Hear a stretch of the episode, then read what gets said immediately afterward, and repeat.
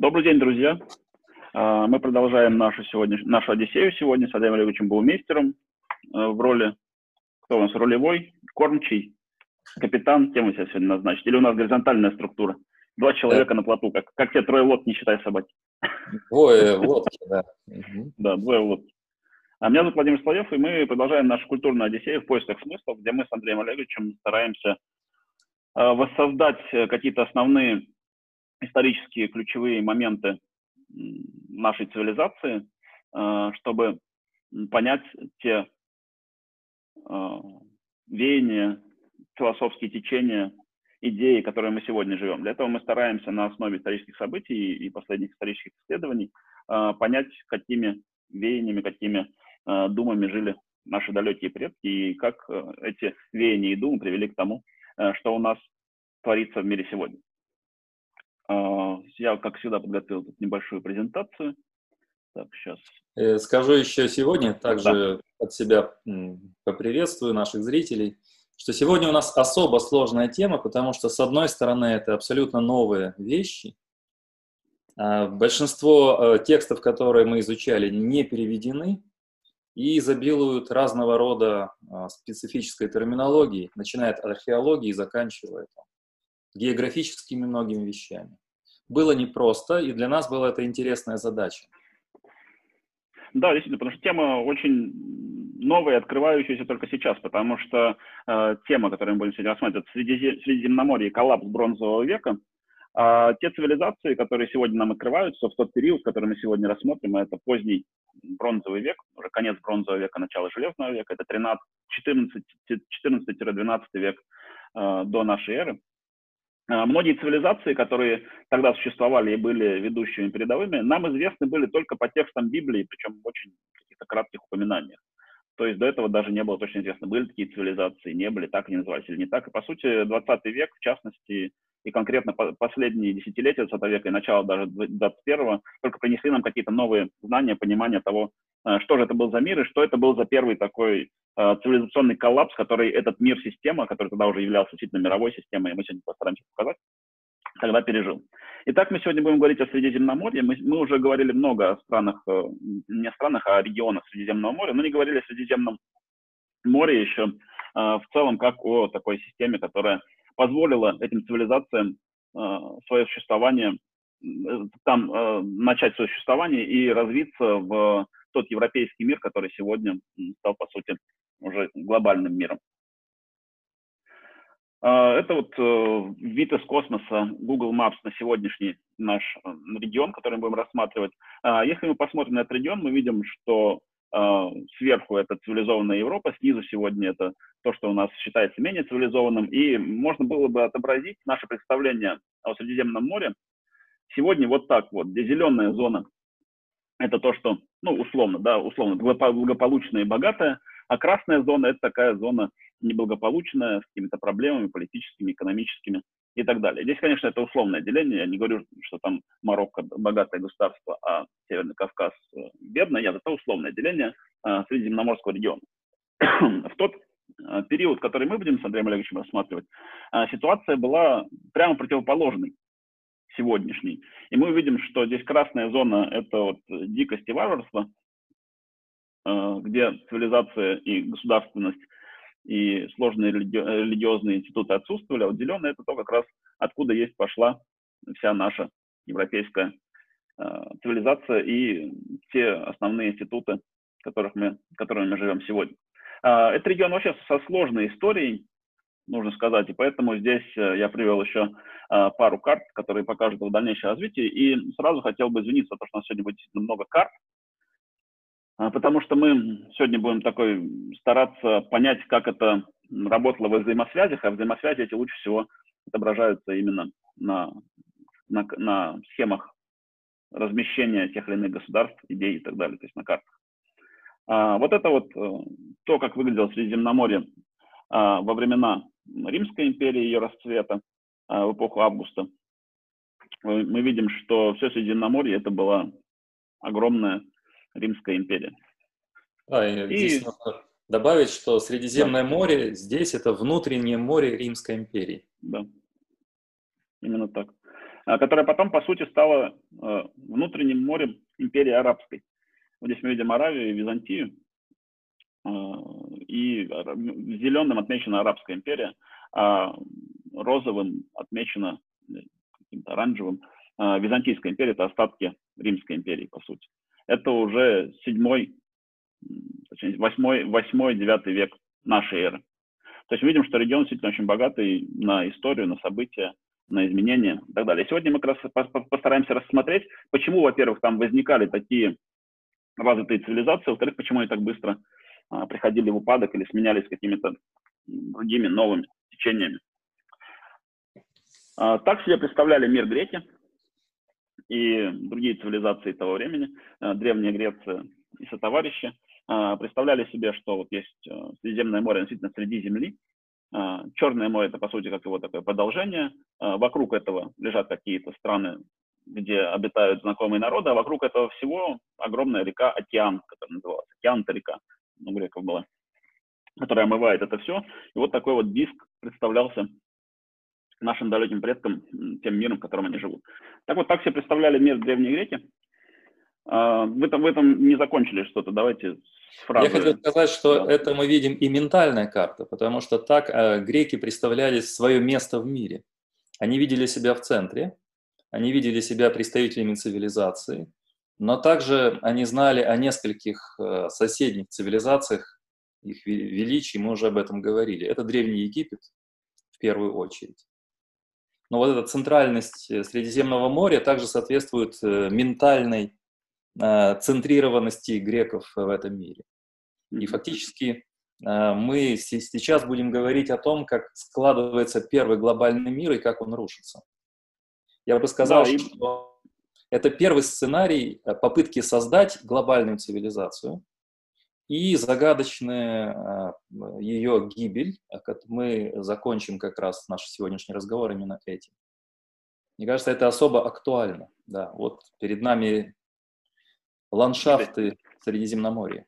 И мы сегодня постараемся поговорить о Средиземном море не в привычном понимании моря как разделяющего э, страны, материки и цивилизации, а напротив, э, о море как о первом таком объединителе э, огромного количества разных культур и цивилизаций. Рассмотрим сначала его геополитику, так скажем, географическое и а, географическое, экологическое его а, пре преимущество. А, вот здесь прекрасная такая карта, которая я привожу из книги, которая называется The Making of the Middle Sea, создание Среднего моря. Это Киприан Брудбенк, мы потом про книгу еще поговорим отдельно. Прекрасная книга по истории Средиземноморья. Средиземноморья. Вот. Он ее приводит, чтобы показать, почему именно этот регион отличается от остальных. Здесь мы видим э, кругами или овалами, окружностями обведены внутренние моря других регионов. Мы видим это в Северной Америке есть, Кариб, Карибское море, это Балтика, это Южно-Китайское море, это Японское море. И мы видим здесь э, темным, темным пятнышком показаны э, места со средиземноморским климатом. Что такое средиземноморский климат? Средиземноморский климат – это климат, в котором достаточное количество осадков, а, и при этом достаточно умеренный климат, то есть не очень холодно. А, потому что огромное количество мест на Земле, где очень тепло, но недостаточно осадков, а, где достаточно осадков, но не очень тепло, а вот это вот просто идеальное сочетание для большого количества культур, агрокультуры и для большого богатства жив, живности всякой разной. Вот, и что мы здесь видим? Мы видим, что Средиземноморье – это единственный регион в мире, где сочетается такое обширное внутреннее море, с таким э, мягким и благоприятным климатом. Э, помимо этого, что мы еще видим? Это море сильно вытянутое с востока на запад, а не с севера на юг, как, например, Карибское или как Южно-Китайское. Э, и что это дает для цивилизации и их развития? Это дает возможность применять находки, сделанные в одном месте, по морю дальше в другом месте, потому что климат тот же. Если было бы вытянуто с юга на север, как мы видим, про Балтийское море, э, то открытие, сделанное, скажем, для сельского хозяйства в Германии, например, оно не очень подходит для Северной Финляндии. А здесь, если что-то было придумано mm-hmm. для обработки земли, скажем, или для выращивания скота или злаков в плодородном полумесяце. В общем-то, то же самое может быть применено и в Греции, и в Италии, и в Иберии, которая позже станет Испанией. Я бы добавил, самый... что да. это Средиземное море, оно еще имеет такие лабиринты рукава, вы уже об этом упоминали. На карте мы видим переход к Черному морю, да. переход э, через Нил а, и через Тигр и Евфрат на востоке. Таким образом, этот кружочек можно было бы увеличить, поскольку да. это внутреннее море также соединено речными путями с гораздо более обширным регионом. Причем, э, если мы помним э, о наших предыдущих беседах, если наши зрители помнят, мы говорили о плодородном полумесяце, то, в принципе, Средиземное море – это естественное продолжение э, этого полумесяца на запад. Перед нами, в принципе, главный регион возникновения цивилизации, развитой человечества. Да, и здесь мы видим э, залог успеха того же самого Вавилона и Междуречия, потому что он находится с выходом к двум мирам сразу. С одной стороны, это Персидский залив и выход к Индии и Китаю. С другой стороны, это Средиземноморье и весь бассейн. Поэтому там стекались все находки, все товары, и мы сейчас об этом еще поговорим. Э, еще одной предпосылкой э, для освоения, быстрого освоения и использования Средиземного моря стала вот такая вот здесь интересная карта, которая показывает э, кластеры, то есть э, ячейки побережья, где возможно спокойно пристать к кораблю, э, не будучи, не опасаясь э, разбиться о скалы и так далее. Э, это что, что это значит? Это значит, что ты, проплыв один день, можешь при, пристать в следующей ячейке, чтобы переночевать. И поплыть это дальше бух... на следующий день. Да, это удобные бухты для стоянки кораблей.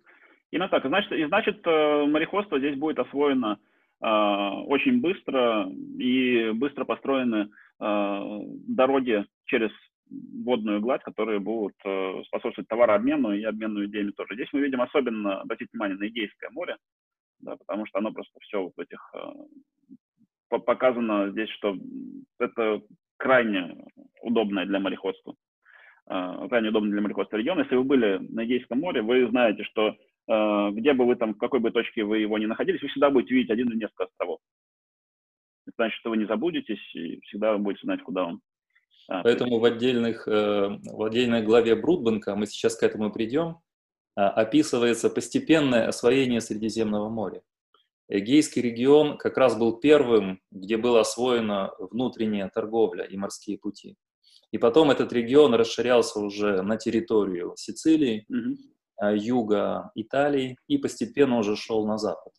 То есть не сразу Средиземное море стало э, такой логистикой первой цивилизации, большой, глобальной. Вначале это были небольшие кусочки Средиземноморья, которые расширялись потом на запад и на юг. Угу. Да, именно так. А, здесь показана карта глубин, чем она интересна. А, тем, что вот то, что вы видите здесь коричневый цвет такой, да, это мелкие глубины, это то, что еще совсем недавно было над поверхностью моря.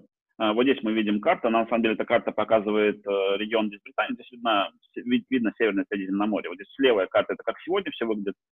Средняя карта э, показывает, как это все выглядело около 7, 5-7 тысяч лет до нашей эры. То есть мы видим, что Британия, например, была присоединена к материку, Сардиния и Корсика были одним островом, Беле, э, Белярские острова тоже были одним, это Майорка, Минорка.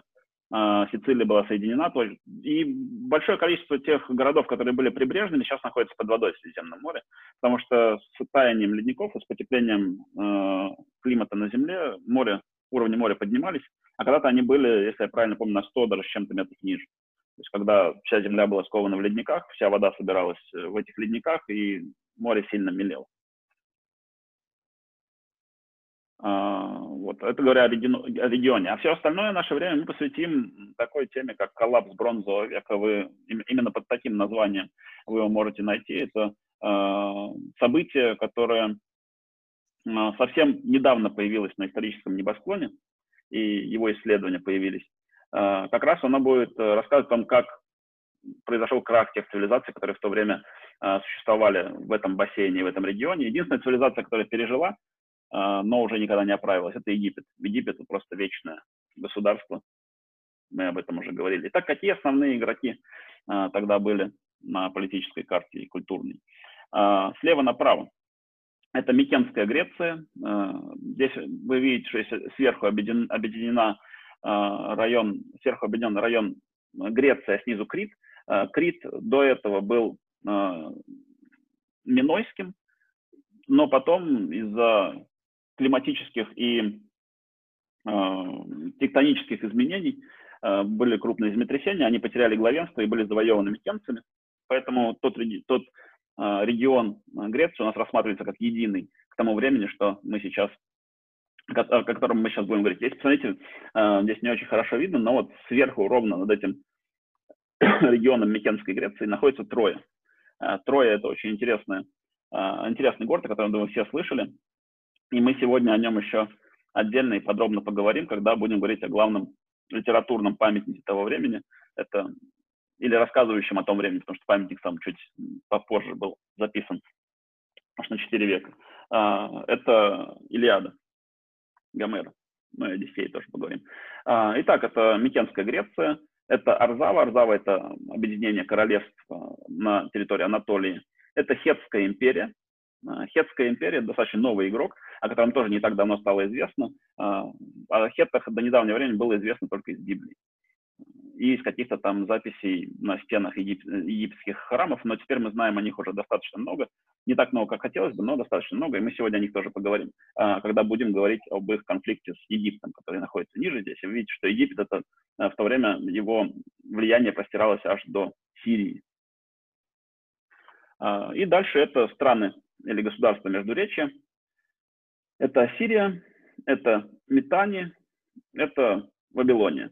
А, Элам здесь сбоку, он нам не очень интересен, нам в основном интересны эти страны и та, те взаимосвязи, которые между ними а, существовали. Можно еще добавить вот Конечно. по этой карте, что я хотел бы только, она, мне кажется, очень важна, избежать э, ложного взгляда современного человека. Перед нами не государство современного, скажем, современного типа, вертикальное, ну, может быть, Египет исключение.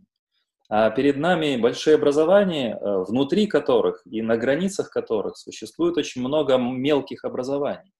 Это свойство нашей глобальной цивилизации, о которой мы сегодня будем говорить. Угу. Это десятки и сотни городов, а, небольших сообществ, коммун, которые находятся под патронатами больших игроков в принципе, они так или иначе относительно самостоятельны. Когда вы видите эти пятна цветовые, не думайте, что перед нами какой-то прототип современных национальных государств. Да, где есть граница, где там какие-то пограничники Конечно. ходят и так далее. Да, это, да. Это, это содружество э, городов, государств, которые, по сути, были каждый, каждый город таким небольшим царством, э, который был в подданстве у более сильного. И периодически, да, ту или иную власть брал на себя тот или иной город. Например, если взять Крит, а, остров Крит, то, э, например, там было ряд дворцовых цивилизаций, таких больших э, дворцовых культур. Возможно, Кносский дворец и столица на какое-то время возглавляла все другие государства, но, в принципе, даже на этом острове мы видим ряд различных государственных образований, которым подчинялись сельские общины. Их могло быть несколько десятков, а могло быть несколько сотен. И, кстати, соотношение населения было где-то 50 на 50. Если брать Крит, то по исследованиям современным это где-то 50% людей, живущих в городах. Перед нами продолжение этой модели э, междуречия. Перед нами... Для того времени город... очень много. Для того времени это очень много, потому что уже, и даже на начало 20 века еще сельское население, по-моему, там было 80-90% да, да, конечно. По, по миру. В том-то и дело, что мы видим первую глобальную цивилизацию, и она городская. Основные центры административные, властные и торговые – это города. Тем интересно это первый этап. Угу. Можем продвинуться дальше. Да, конечно. А, тут нужно тоже отказаться от старой идеи, которая э, сначала тоже главенствовала в истории, что это были достаточно обособленные государства, которые развивались э, как такая вещь в себе. А, к тому времени уже действительно сложился мир-система. Здесь мы видим основные торговые пути. А, среднего бронзового века и позднего. И мы здесь видим, здесь это европейская часть, мы видим, что шла бойкая торговля, может быть, не через первые руки, но до Ирландии даже доходили, э, может быть, какие-то вавилонские товары, из Ирландии какие-то вавилонские товары или из Дании, из Дании местные товары попадали в Вавилон или в Египет. Это не значит, что прямо вот оттуда купцы прямо напрямую плыли туда. Нет, это значит, что вот видите, желтый, по желтый, желтое по Рейну и, и Дунаю могло доставаться, доставляться ниже, потом по зеленой дороге, потом на фиолетовую переходить. Так товары расходились по всему этому миру системе. Вот здесь показаны торговые пути в рамках Средиземноморья уже его восточной части, которую мы сегодня рассматриваем, тоже мы здесь видим, что осуществлялась торговля в то время, и это видно на товарообмене и на том, что перейдем это еще посмотрим сейчас, когда будем рассматривать подробно. А вот здесь целый мир системы, который тогда существовал. А, здесь показаны торговые пути позднего бронзового века, то есть конца бронзового века. И мы видим, что, по сути, а, мир уже тогда, весь Старый Свет, был связан в одну торговую систему. А, и в частности, вот я смотрел недавно лекции одного израильского археолога, который говорит, что в Канаане, а это территория сегодняшнего Израиля, находят продукты и товары, например, со Шри-Ланки.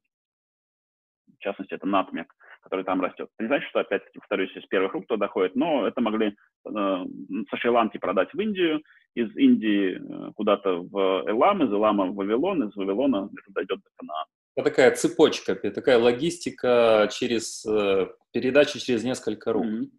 Да. Через потом уже, когда возникнет Великий Шелковый путь и другие линии связи, это будет э, единая передача. Но все равно даже эта карта показывает, что мир того времени вытянут в некую линию, да, чуть-чуть южнее и севернее цивилизации практически еще нет. Да, и вот вдоль этих торговых путей цивилизация распространялась, формировалась. И коллапс бронзового века в первую очередь связан именно с нарушением вот этой линии непрерывной, э, этого товара и идеи обмена. Э, мы поговорим сегодня о том, как это, какие товары и какую торговлю осуществляли на примере корабля Улубурун. Улубурун – это место, где его нашли. А, корабль этот был найден в 1982 году, а сам он конца XIV века а, до нашей эры. А, это корабль финикийский, ну, называется финикийский, на самом деле тогда еще никакой финикии-то и не было. Канаанский, так скажем. Это канаанский корабль, который сделан из ливанского дуба.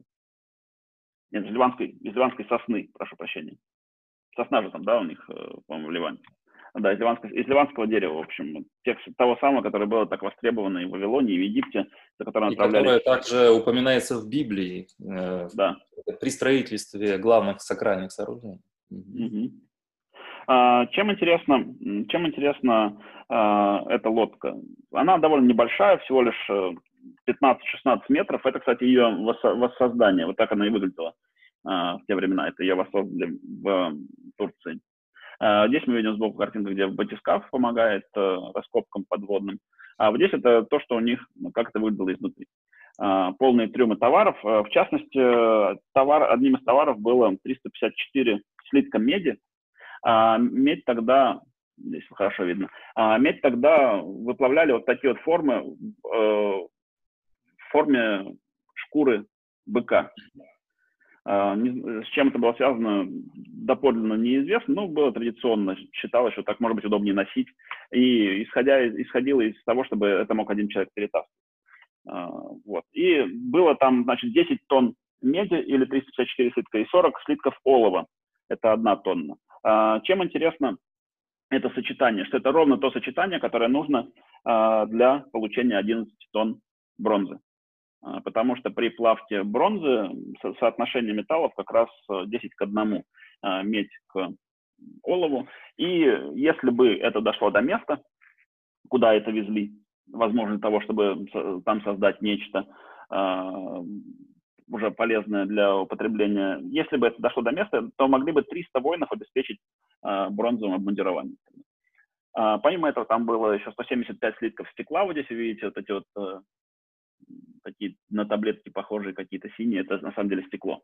А, стекло использовалось в основном для а, создания бижутерии и замены драгоценных камней. А, что там еще интересно? Там было большое количество золотых украшений, и в частности вот такой вот скоробей, на котором было написано имя Нефертити. Да, а, это то, что поразило нас, когда мы с этим познакомились. Это связь с нашей предыдущей беседы. Угу.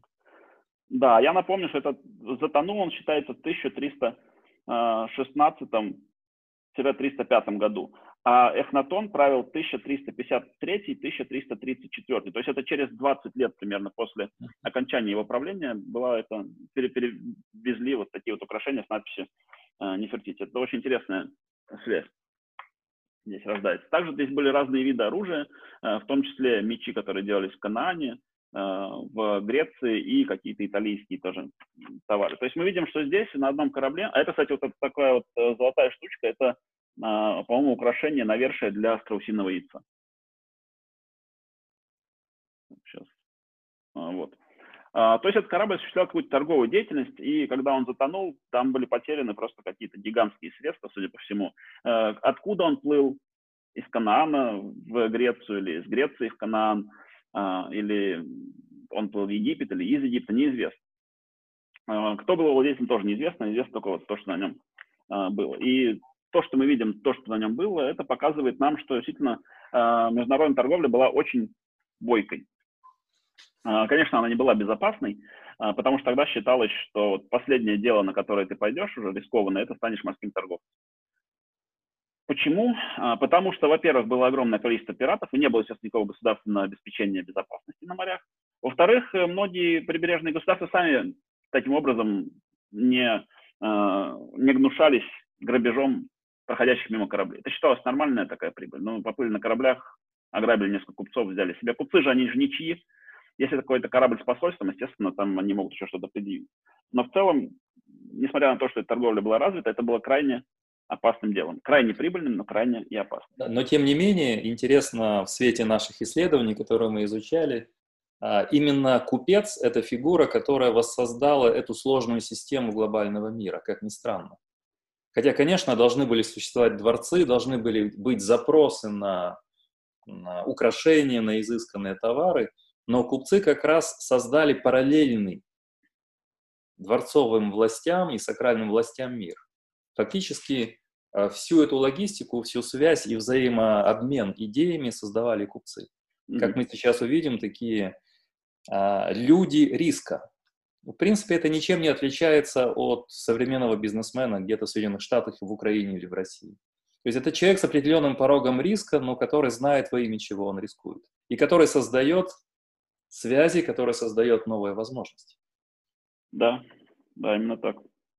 А, то есть мы здесь наблюдаем а, из всего, вышеизлож... из всего вышеизложенного а, создание к тому времени, к концу бронзового века, единого мира системы, когда товарообмен и, соответственно, обмен идеями, вероятно, так как люди все-таки они переносят не только товары, но и идеи, религию, религию письменность и так далее, и культуру от и Балтийского моря. Сказать, потому что стиль жизни мы к этому сейчас еще перейдем. Во дворцах занимал, имел очень большое значение, поскольку эти общества, которых было много, конкурировали в плане э, стиля, э, украшений, одежды. Они пытались выглядеть современно. Это все требовало все новых и новых э, вливаний но, и нового расширения торговли. Более того, эта конкуренция, она достигла просто каких-то циклопических масштабов, когда огромные средства государства тратились именно на конкуренцию. Вот-вот. А, вот этих двор, дворов престиж. и дворцов. Статус. И в этом, и в этом плане это один, это, это, конечно, был один из, э, одна из причин коллапса того самого, о котором мы будем говорить. И это, кстати, мне напоминает э, 18-19 век Европу. Э, если по Европе поездить, мы увидим, что королевские дворы тоже соревновались друг с другом э, какими-то новыми находками. Где-то появляется ботанический сад, в другом государстве король строит э, еще более крутой ботанический сад. Где-то появляется парк, и это хорошо по Германии видно, вот, например, Сан-Суси, да, там без, да. Э, без велосипеда по нему очень сложно гулять. Это просто огромные пространства и огромные средства, конечно же, которые не вкладываются в развитие, а вкладываются в... Это интересно, Владимир, вы сейчас рассуждаете. Я, поскольку мы и с вами путешествовали, мы отдельно путешествуем, это заметно.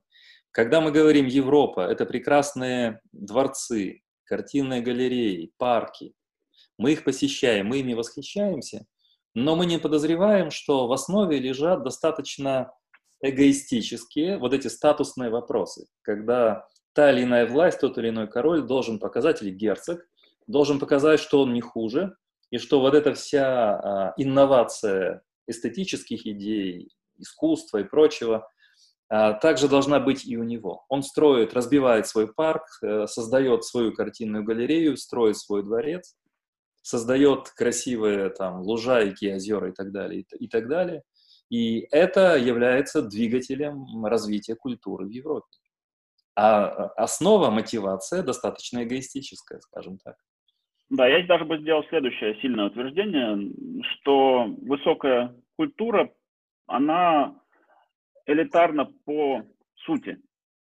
Uh, то есть сегодняшнее вот то, что мы видим, многие говорят отсутствие культуры, без культуры и так далее, оно же связано с uh, большим таким, как раз большим либерализмом и демократ, демократизацией общества, когда у нас uh, культуру стали спускать все ниже и ниже, участвовать в ней стали люди все больше и больше, и все больше их количество, ее культура, ее, ее уровень от культуры, соответственно, стал падать. Потому что поддерживать высокую культуру могли себе позволить только очень э, богатые люди и люди, обладающие очень большой властью. Да, высокая культура, как это не звучит печально, это дорогая культура, дорогая и в смысле финансирования. Причем она эксклюзивна. Это не значит, что она потом недоступна для широких слоев групп граждан. Нет, как раз наоборот. Постепенно дворцы открывались, картинные частные галереи открывались, туда пускались граждане. Но изначально, чтобы создать такие вещи, требовалась концентрация финансов и, подчеркну, концентрация воли отдельных людей. Это создавали немногие люди, это мал, малые группы людей создавали. А, хотя да. исключение, например, Греция, это создавали полисы, там соревнования полисов. Особенно Афины. Афины, которые мы получили во времена Перикла, а потом и во времена после него, в основном строилось в период Перикла. Это как раз э, подтверждение статусности Афин, возросшего влияния Афин после известных исторических событий. Мы к ним как-то придем в наших беседах, в наших беседах будущих. Да, так что мы видим здесь такую ловушку. С одной стороны, для развития высокой культуры э, нужно очень серьезное разделение по власти и средствам, то есть должны быть очень богатые и очень властные. А, с другой стороны, э, такое разделение на очень богатых и очень властных в конце концов ведет к их отрыву от интересов больших масс населения и, соответственно, обращению этих масс против своих элит, а, возможно, их свержению. И здесь мы видим, как бы тот коллапс, он был неизбежным, как, неизбежен, как неизбежна была революция в России, первая, первая, вторая мировая, может быть. А может быть, сегодняшний кризис. Мы сегодня еще об этом поговорим, когда будем подытоживать, чем эти коллапсы схожи Э, какие мы можем из них э, сделать уроки. Да, так вот, это корабль э, Улубурун, еще раз, чтобы подытожить, на нем содержались э, большое количество сырья, продуктов питания, ювелирные изделия и оружие. Э, следующий памятник, который нам помогает больше понять взаимосвязь, которая э, существовала в те времена, это мы снова возвращаемся к нашему любимому Эхнатону, э, так называемые Амарские письма или Амарский архив. Это архив, который был найден в конце XIX века на территории покинутой уже давно в то время столицы Ахетатона. Это, если вы помните, когда мы рассказывали о Египте, мы там говорили об Ахнатоне и о той столице, которую он создал для нового бога, Атона. Там же содержался архив с перепиской, который... А, Амарна, да запомнил, Амарна, поэтому Амарнский архив. Этот город... Да, в Амарне. Угу. Амарских, да даже не город, там деревня Амарна, по-моему, это небольшое, небольшое поселение. А, там содержались э, около 400 писем на глиняных табличках э, на аккадском языке, потому что аккадский язык тогда был это лингва франка, язык международного общения, как сегодня, может быть, английский. А, и внизу мы здесь видим, здесь не обязательно вчитываться, это просто показана сеть а, связей, которые, сеть упоминаний, которые были в тех письмах. А внизу по центру написано э, наименование, э, точнее, номер письма и куда он писался. Видите, первое 14 это Вавилон, 15-16 Ассирия, 17-30 Метания, 31-32 Арзава, 33-40 Алашия. Алашия – это э, Кипр современный, от которого, кстати, от имени Алашия, мы сегодня его не упоминали, но я упоминаю сейчас, от Алашия произошло само название Азия э, дальнейшего. Это же Малая Азия, там как раз есть. Так вот, 41-44 это Хеттам, и 45-й, 380-й, там между ними э, огромная переписка Сирия, Ливан и Канаан. Это подконтрольные территории, которые писали Атону и его отцу. потому что это и его переписка в WhatsApp тоже была, о тех проблемах, которые сейчас существуют. Мы о них поговорим. Я бы хотел зачитать одно письмо, угу. это будет потому интересно. что оно показывает, оно показывает обращение э, друг с другом. То есть это, мне эти письма опять-таки напоминают э, переписку царей и королей 18-19 веков европейских. И начало 20 века, да, да. там, когда обращались друг к другу как брат мой, да. Дорогой, тогда дорогой мой, да, родной. Да. И они действительно были тогда все в родстве. И, и наши короли и цари, и тогдашние часто посылали друг другу наложниц, принцесс, а, обменивались таким образом а, культурные, могли быть родственниками друг друга. А, называли друг друга, обращались сын, брат или отец. Соответственно, если ты к равному обращаешься, ты обращаешься брат. Если ты обращаешься к тому, кто выше тебя находится, или к кому ты являешься подчиненным, ты говоришь отец. Ну и, соответственно, если это твой подчиненный, ты обращаешься к нему как сын. Я вам зачитаю письмо, Аминхотепу третьему, это отец нашего Эхнатона, от Тушраты, царя Метани. Метани – это между Вавилоном и Хеттами. Так вот, он пишет. «Обращаюсь к нему Арея, Минхотепу третьему, царю Египта, моему брату. Так говорит Тушратта, царь Метани, твой брат. У меня все хорошо, и да будет все хорошо у тебя. И того же желаю Келу Хепе, твоей супруге. Да будет все хорошо в твоей семье, с твоими женами, с твоими сыновьями, с твоими вождями, с воинами, с лошадьми, с колесницами и с твоей страной. Это все было вступление. Отправляю тебе одну колесницу, двух лошадей, одного прислужника мужского пола, одну прислужницу женского пола из добычи в земле Хатти. То есть он вел войны там, и э, так как он победил, он в честь этого отправляет часть добычи, чтобы показать, что мы с вами вместе. Э, отправляю тебе одну колесницу, так, так, так, э, из добычи Хатти. В знак приветствия моему брату я посылаю ему пять колесниц, пять групп лошадей, знак приветствия Келу Хэппи, моей сестре, это жена его. Отправляю один набор золотых застежек, один набор золотых серег, одно золотое кольцо, массу и сосуд, полный сладких масел. Также направляю своего главного советника Калею и с ним э, Тунипа Ибри. Пусть брат мой примет их должным образом, дабы они могли доложить мне как следует, и я услышу приветствие моего брата и возрадуюсь. Да возжелает брат мой дружбы со мною, да направит брат мой ко мне своих посланцев, чтобы они донесли до меня его приветствие, и я услышал. Вот такое. Прекрасно. Э, формы вежливости с тех пор не изменились, как мы слышим из этого письма. Ну, конечно, не, не такое подробное э, желание здравия и благополучия. Сейчас это ограничивается только семьей, но, в принципе, форма, что интересно, вежливости сохраняется. Обмен любезностями, потом деловые подробности и заканчивается также обменом любезностей. Угу. Да. И ожиданием тех любезностей с, с это взаимное отношение, да, да. Взаим, взаимное отношение. И также ожидание адекватных подарков со стороны фараона. Да, к слову говоря, Эхнатон забросил тогда международные дела, и то, что у него творилось в Канаане, это было ужасно, судя по переписке, потому что местные цари, вот эти руководители местных э, городов-государств, которые были подконтрольны Египту, жаловались и писали ему на то, что происходит в регионе. Здесь мы видим это количество писем, которое просто сыпалось ему оттуда, э, где упоминалось, что на нас напали, у нас, нас грабят, э, нас оскорбляют, Египет не уважают, помоги срочно.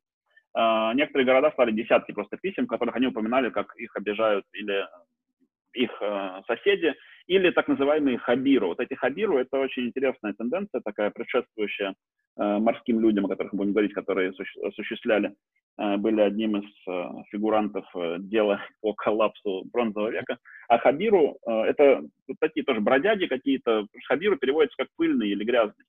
Э, чем, нам, нам это, чем это интересно нам? Э, вот эти хабиру, они фигурирует в истории государства еврейского, которое мы перейдем как-нибудь э, в одной из следующих наших выпусков, потому что очень интересная вещь. Мы думали тут осветить, но кратко это слишком большой объем нужно будет э, впихивать в малый формат. Так вот, эти хабиру э, по, по, даже по самому звучанию похожи на хебрю или на евреев. Mm-hmm. И долгое время считалось, что эти хабиру это как раз евреи, пришедшие из Египта и отвоевывающие себе жизненное пространство теперь на этих территориях. А сейчас э, в основном историки пришли к консенсусу, что это не так, что не было никакого такого крупного исхода и потом войны. А Хабиру сами это были либо обездоленные банды какие-то, э, снятые с мест, собственно, жительства, э, либо просто Хабиру это было такое добавление, когда ты хотел обидно сказать про кого-нибудь. То есть ты говоришь, когда тебе приходит твой сосед, ты говоришь, эти хабиру, uh-huh. эти оборванцы, эти голодранцы, эти грязнули пришли на наши земли и хотят нас обидеть.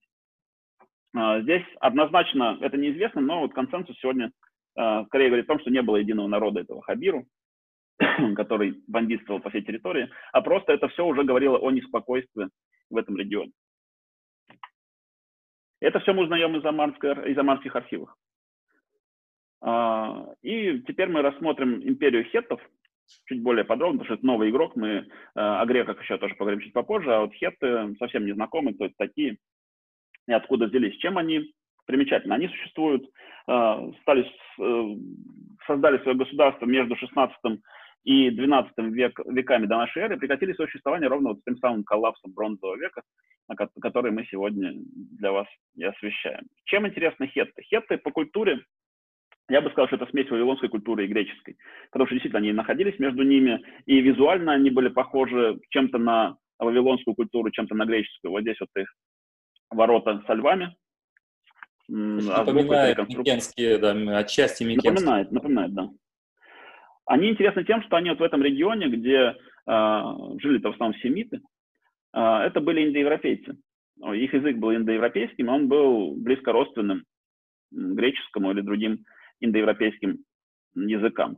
Э, сейчас. Вот здесь интересная еще одна иллюстрация с храма снятая о богах хеттов. Хетты сами себя называли страной тысячи богов, и этим довольно-таки гордились. Э, сейчас уже довольно много исследований есть на эту тему, если вам интересно будет почитать.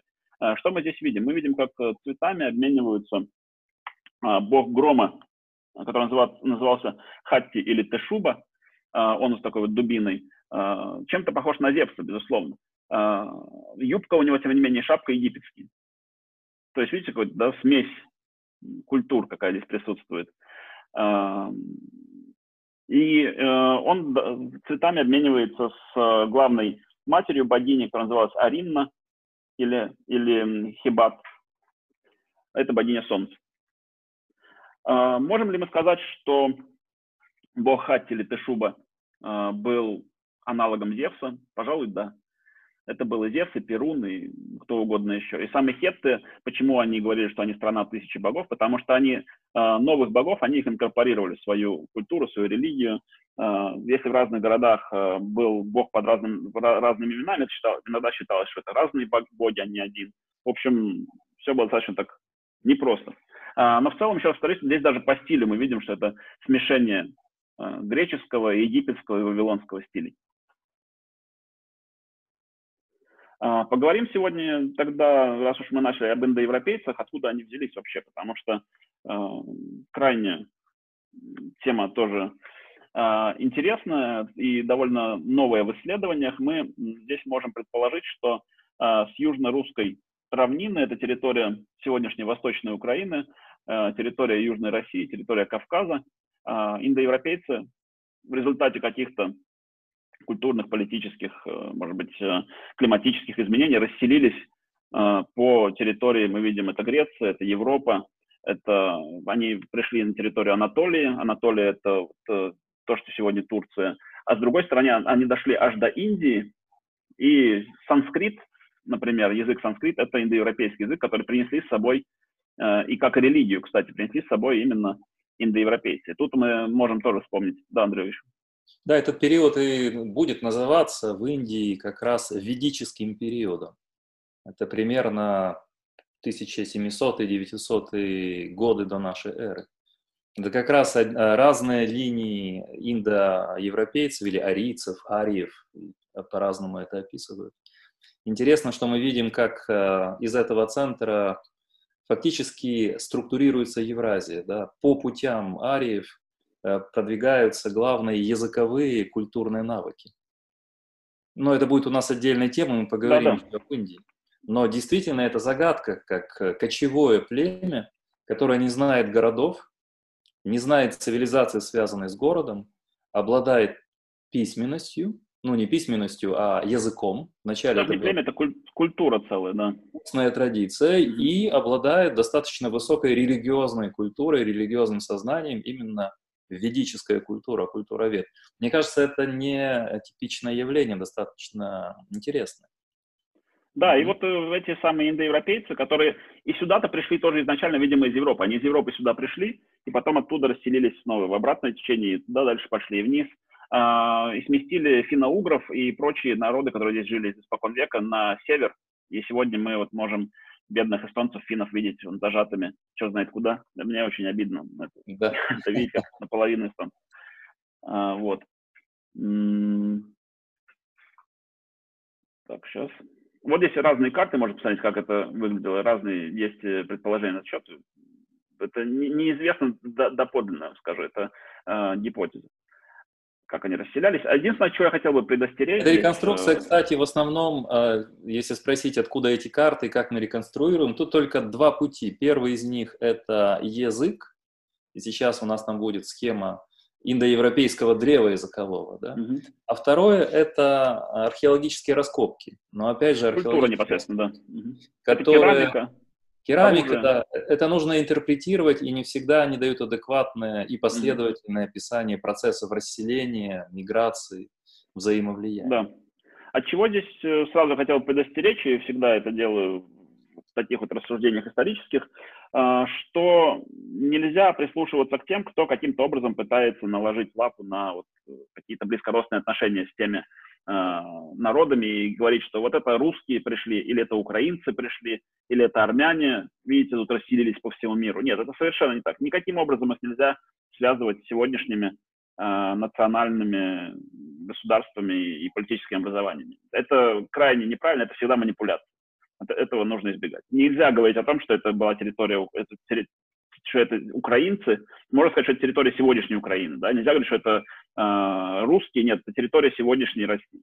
Это не связывает практически никак это с э, россиянами или с э, украинцами или с армянами, там недавно тоже писали об этом.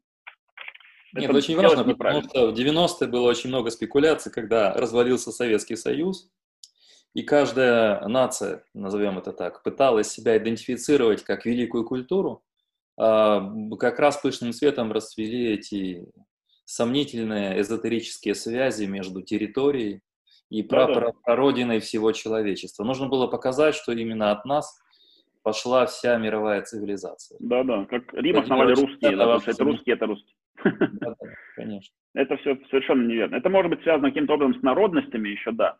А, но те же самые русы или укры, это люди, это есть небольшие племена, которые потом распространились на большие территории. Так что неправильно связывать их с сегодняшним политическим образованием. Ни в коем случае нельзя это делать. Да, но с Украиной совсем здесь сложно, потому что нет таких особо и исследований. Это больше такая полу, полумифическая устная традиция, угу. существующая в ютубах и в спорах Фейсбука. Да, так что мы достаточно аккуратно придерживаем. Как бы мы, кстати, аккуратно, сейчас я немножко отойду в сторону, как бы мы с Владимиром не заявляли, что мы аккуратно, мы не верим в мировые заговоры, что мы не эзотерики, нас все равно за Египет обвинили. И были такие комментарии, что вот вы говорите, что вы против теории заговора предлагаете свою собственную. Нет, мы предлагаем связи и интерпретации. Мы путешественники в поисках смысла, а не эзотерики, которые хотят представить это как, не знаю, как некую тайную историю человечества, неведомую ни ученым, ни исследователям. Конечно, это в любом случае, рассказывая об истории, ты создаешь свою историю. Невозможно рассказать о подлинной истории. Никакой подлинной истории не существует. Подлинная, подлинная история – это тома э, малых фактов, которые не складываются и не могут быть сложены ни во что. Никакой серьезный, такой серьезный академический историк, он не может, мы об этом говорим, не может себе позволить просто все эти факты интерпретировать в каком-то одном ключе, сказать, что вот эта культура таким образом э, стала доминировать на том пространство. Это не так. Он скажет, это, вот там вот мы можем, он, история скажет, там мы находим такие монеты, там мы находим такие черепки, а там такие мечи. Что из этого следует? Что мы там находим монеты, там черепки, а там это. Мы не можем точно сказать, э, потому что э, это будет уже интерпретацией, так или иначе. Какой, как, насколько бы близко она не была к той истине, которая происходит э, в регионе. Да и сегодня, вы посмотрите, если сегодня говорить об какой-то, о какой-то истинности, да, если мы посмотрим на те же сегодняшние государства, э, ну, из Украины очень много смотрят. В Украине разве есть сегодня одно понимание того, что такое украинская нация, что такое украинская история? Этого нет ни в Индии. Украины? Этого даже нет в Индии. Э, этого нет и в более, э, ну скажем, мощных государствах. Конечно. Это всегда споры. Мы, я думаю, отдельно в наших Одиссеях это вынесем как отдельная передача о природе истории, о сущности истории. Это было бы очень интересно разобрать. Сейчас мы просто это отметили, а отбрасываем, да, да. переводим это в тот режим, мы обязательно это обсудим более да, детально. Да. И я просто здесь имею в виду, что даже самое общее какое-то, самое, самое осторожное обобщение, оно всегда не показывает истинной картины. Истинная картина Нет. бесконечно сложнее. Безусловно. Это Но да. все равно эти обобщения нужны для того, чтобы понимать, куда двигаться и как формировать, Значит, какую понятно, повестку формировать. Конечно. А, вот здесь, здесь показано, как они перемещались. Да, кстати, колесо. Вместе с э, этой культурой пришло и колесо. А, считается, что они его изобрели. И, кстати, в Египет э, колесо пришло с хексосами, или хексосы, как я не знаю по-русски правильно ударение. А, это народ из Канаана, который пришел, завоевал север Египта. Хиксос. А, и в свою... Хиксосы, да, хорошо. А, и э, стал там основоположником новой династии, а, наследником которой, кстати, являлся Рамзес Великий, второй, о котором мы сейчас и поговорим. А, это был человек с рыжими волосами. У них была это семейная черта, его отец, кстати, второй, кстати, первый тоже был рыжим. И мы теперь, а вот еще одну интересную картину хотел показать вам. Это древо индоевропейских языков, а сбоку там такие маленькие уральские языки, это финно-угры, финны и прочие эстонцы. А вот здесь, смотрите, индоевропейские, индоевропейское семейство, оно просто колоссальное. Это вся Европа, это, по сути, по, по сути, почти вся Евразия. Да, как раз я об этом и говорил. Э, древо языка, языковое древо, оно параллельно с расселением групп, mm-hmm. определенных групп людей. Угу. А мы вернемся к Рамзесу. Э, здесь немножко назад вернусь э, на карту. Вот на эту хотел показать. А, после того, как э, Эхнатон забросил свои дела и чуть не потерял весь Канаан, а это огромные территории на севере, его последователи, это была 18-я династия, в 19-й династии его, его продолжатели, они вернулись к тому, что там нужно закрепиться. И еще, кстати, первый отец Рамсеса Великого начал свои походы на север, и Рамсес э, Великий, Рамсес II, который правил какое-то там огромное количество времени, с 79 по 13, 60 лет правил. Uh-huh. Он правил так долго, что его сын Мернептах вступил э, в царствие, а Мернептах это тот, который на стеле, помните, упоминал впервые Израилево государство. Он вступил на царствие уже 60 с чем-то годов от роду. То есть очень долго он ждал, пока папа наконец отправит и скончается. А папа его был таким великим действительно великим человеком а, и был велик э, скорее не своими завоеваниями, а напротив. Сейчас мы об этом поговорим. Так вот, Рамсес II Великий, который был сыном Сети I, продолжил дело отца и решил отбросить хеттов еще дальше на север, а, чтобы закрепиться в Канаане. А, он повел огромное войско для этого, войско действительно огромное, и это первое такое задокументированное сражение и самое крупное сражение с использованием колесниц за всю историю человечества. Так, это так, второй Курская, Курская дуга древнего мира, где танки... Именно так, да. Пять тысяч колесниц участвовал, пять тысяч, если только вдумайте, что это такое. А, он повел свои войска, это было 20 тысяч пехоты и 2 тысячи колесниц, на войска хеттов, у которых было 40 тысяч пехоты и 3 тысячи колесниц. Чем интересно это сражение? Оно, кстати, произошло, сейчас а, скажу, в каком 1275 году, до нашей эры. Просто чтобы вы примерно себе даты представили, это все очень рядом. Это практически тот же год, э, что и Троя была бы, если, если она действительно была. То есть это где-то очень рядом, те же годы, что и, что, что и осада Трои. То есть это, это событие, которое мы сейчас с вами рассматриваем, оно идет параллельно с Илиадой. Да, вот это интересно. А, и параллельно, как мы помним, потому что это тот фараон, при котором, э, согласно Библии, произошел исход евреев из Египта только несколько десятилетий позже. Mm-hmm. Это было 1250 примерно, мы говорили год. Обычно все пишут эту дату.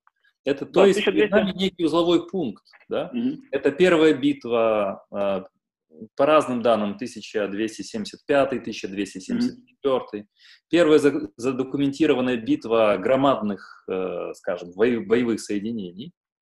Это период э, начала исхода через несколько десятилетий еврейского народа из Египта. И это примерно э, годы падения Трои, тоже 250 плюс-минус десятилетий.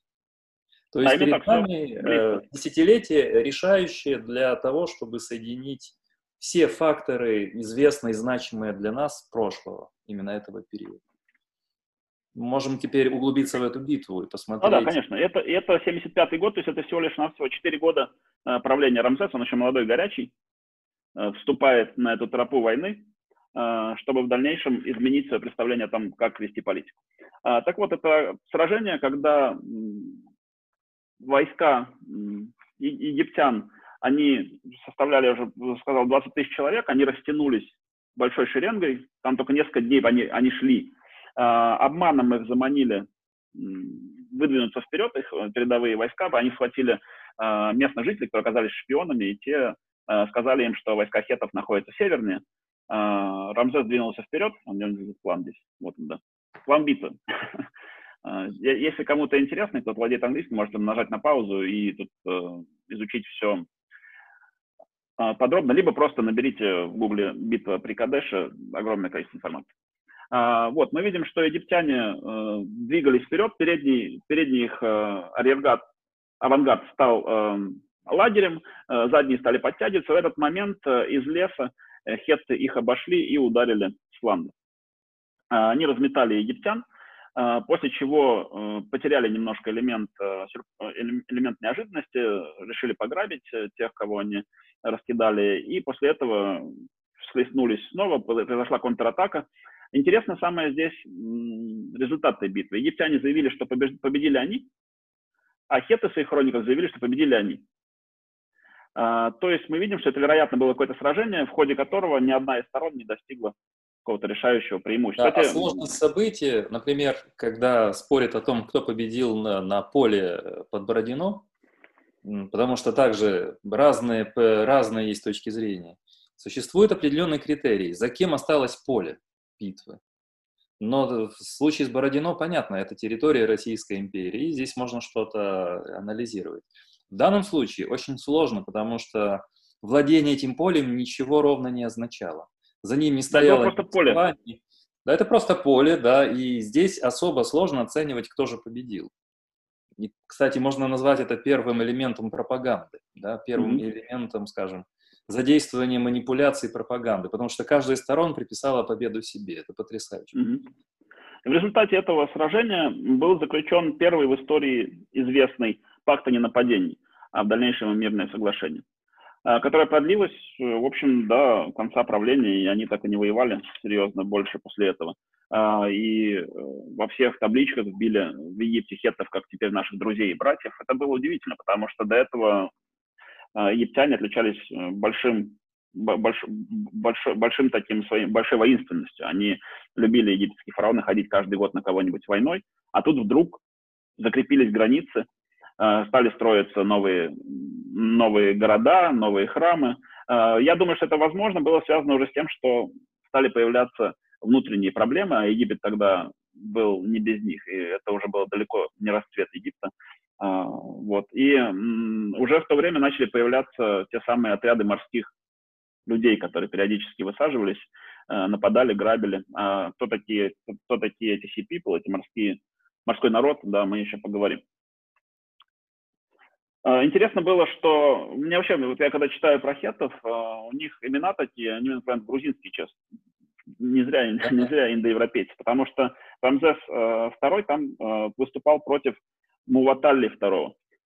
Муваталли такой вполне геноцвали. Да. Имя. Если вы почитаете хетские имена, я думаю, вам действительно они, они похожи на какие-то вот кавказские.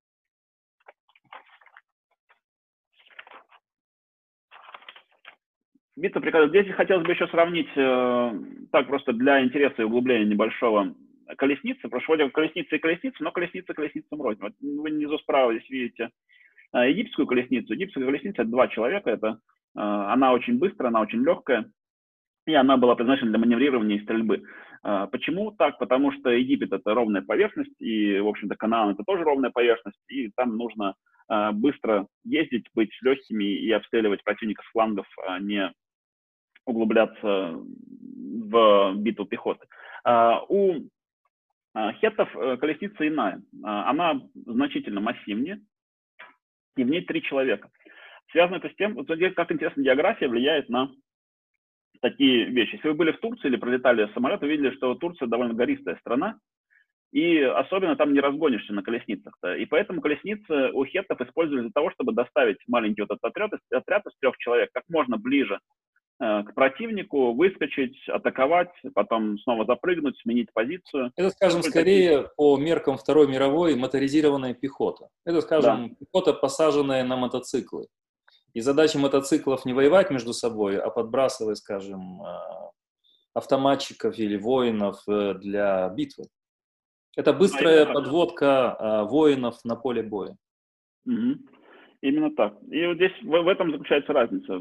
Очень такие, такие детали, они наполняют жизнью и особым пониманием те вещи, которые вы изучаете. А здесь мы еще можем добавить, э, насколько это дорогостоящая была игра двух э, государств. А, мы понимаем, что ресурсы стран были совершенно иными, чем сейчас. И представьте себе, сколько нужно было лошадей, оружия, воинов, продуктов питания, какая должна была быть логистика. Недаром после этого войн ближайших десятилетий между этими странами не было. Это, это колоссальная затрата ресурсов а, для, в принципе, непонятных целей, для целей контроля территории. Да. Ну, еще раз, просто чтобы сделать упор, почему колесниц не было в Европе, почему колесницы в Европе не использовались. Потому что попробуй погоняй по этим холмам и лесам, на колеснице, это до первой кочки, а там равнины, поэтому колесницы. Не то, что не додумали, да, но просто невозможно. Так э, местность накладывает свои ограничения или, напротив, свои преимущества дает. А здесь же немного совсем, если говорить о Канаане, это регион, в котором потом а, появятся и финикийцы, и э, еврейское государство. А в то время оно было полностью под контролем египтян с одной стороны, под контролем хеттов с другой, и под Вавилоном с еще одного края. И вот так вот изображали в основном кананцев, вот такие коленопреклоненные, приносящие дары или пленные. Э, вот, это, это, это то, что из себя представлял Канан. Хотя, вообще говоря об этом регионе, регион крайне интересный. здесь, чтобы такую затравочку э, создать к изучению еврейского государства, э, стоит сказать о том, что он из себя тогда представлял. Несмотря на то, что египтяне, они контролировали вот здесь вплоть до Сирии территории, сами египтяне там никогда не жили. Они строили свои военные базы там, можно так сказать, военная база, да, какая-то опорная точка, а, и оставляли там гарнизоны, но, опять-таки, эти гарнизоны, они были в основном со- собраны не из египтян, потому что египтяне очень боялись умереть или не быть доставленным мертвым в Египет, потому что только оттуда они могли а, перенестись э, на те самые поля а, тростниковые в иной жизни.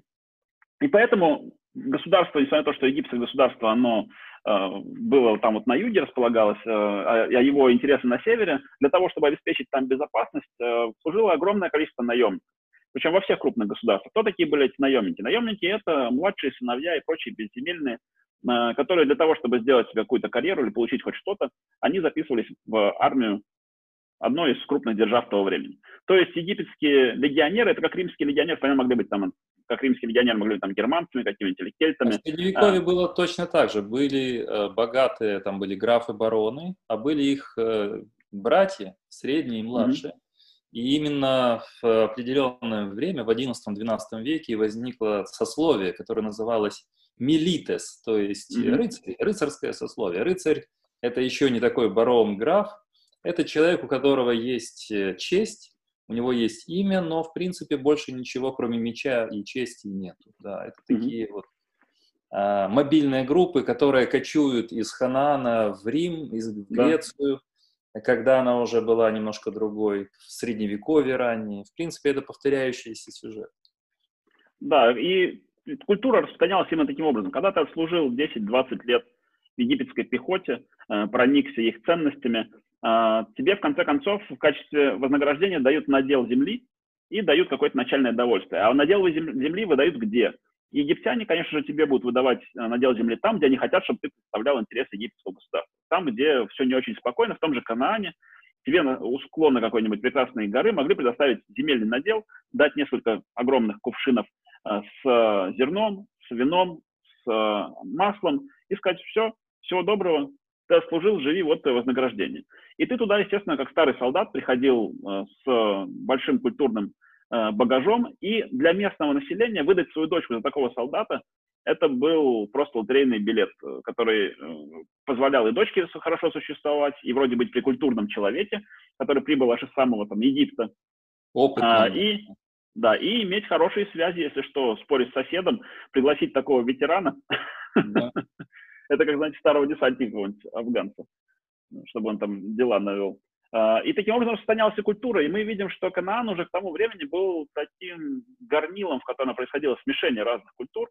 И, например, там использовались саркофаги, такие, как использовали египтяне. Но у этого саркофага могла быть шапка, как у человека из вот, э, народов моря, например, какого-нибудь. То есть э, все это там варилось, кипело и выдавало какие-то новые формы, что всегда очень э, хорошо сказывается на культуре. И здесь буквально одно слово, э, пару слов мы скажем о Крите. Критская культура э, очень интересная и самобытная. Э, к тому времени, о котором мы уже рассказываем, она, к сожалению, уже была потеряна во многом, но просто отличие. Вроде как критяне и микенцы, то есть минойцы, критяне и микенцы греки, воспринимаются как нечто такое вот однородное. Но на самом деле культура очень многообразная, очень много взявшая из разных э, других культур. В частности, вот здесь мы видим изображение гимнастов, перепрыгивающих через быка. Это, видимо, был такой вид спорта, который должен был показать доблесть и девушек, и юношек, кстати, а, в, на Крите. А, здесь мы видим, что, например, раскрашены эти фигуры по, по египетской манере. То есть теми же цветами, да, в общем-то, и похожи они на по, по своим соотношениям. То есть э, влияние однозначно ощущалось.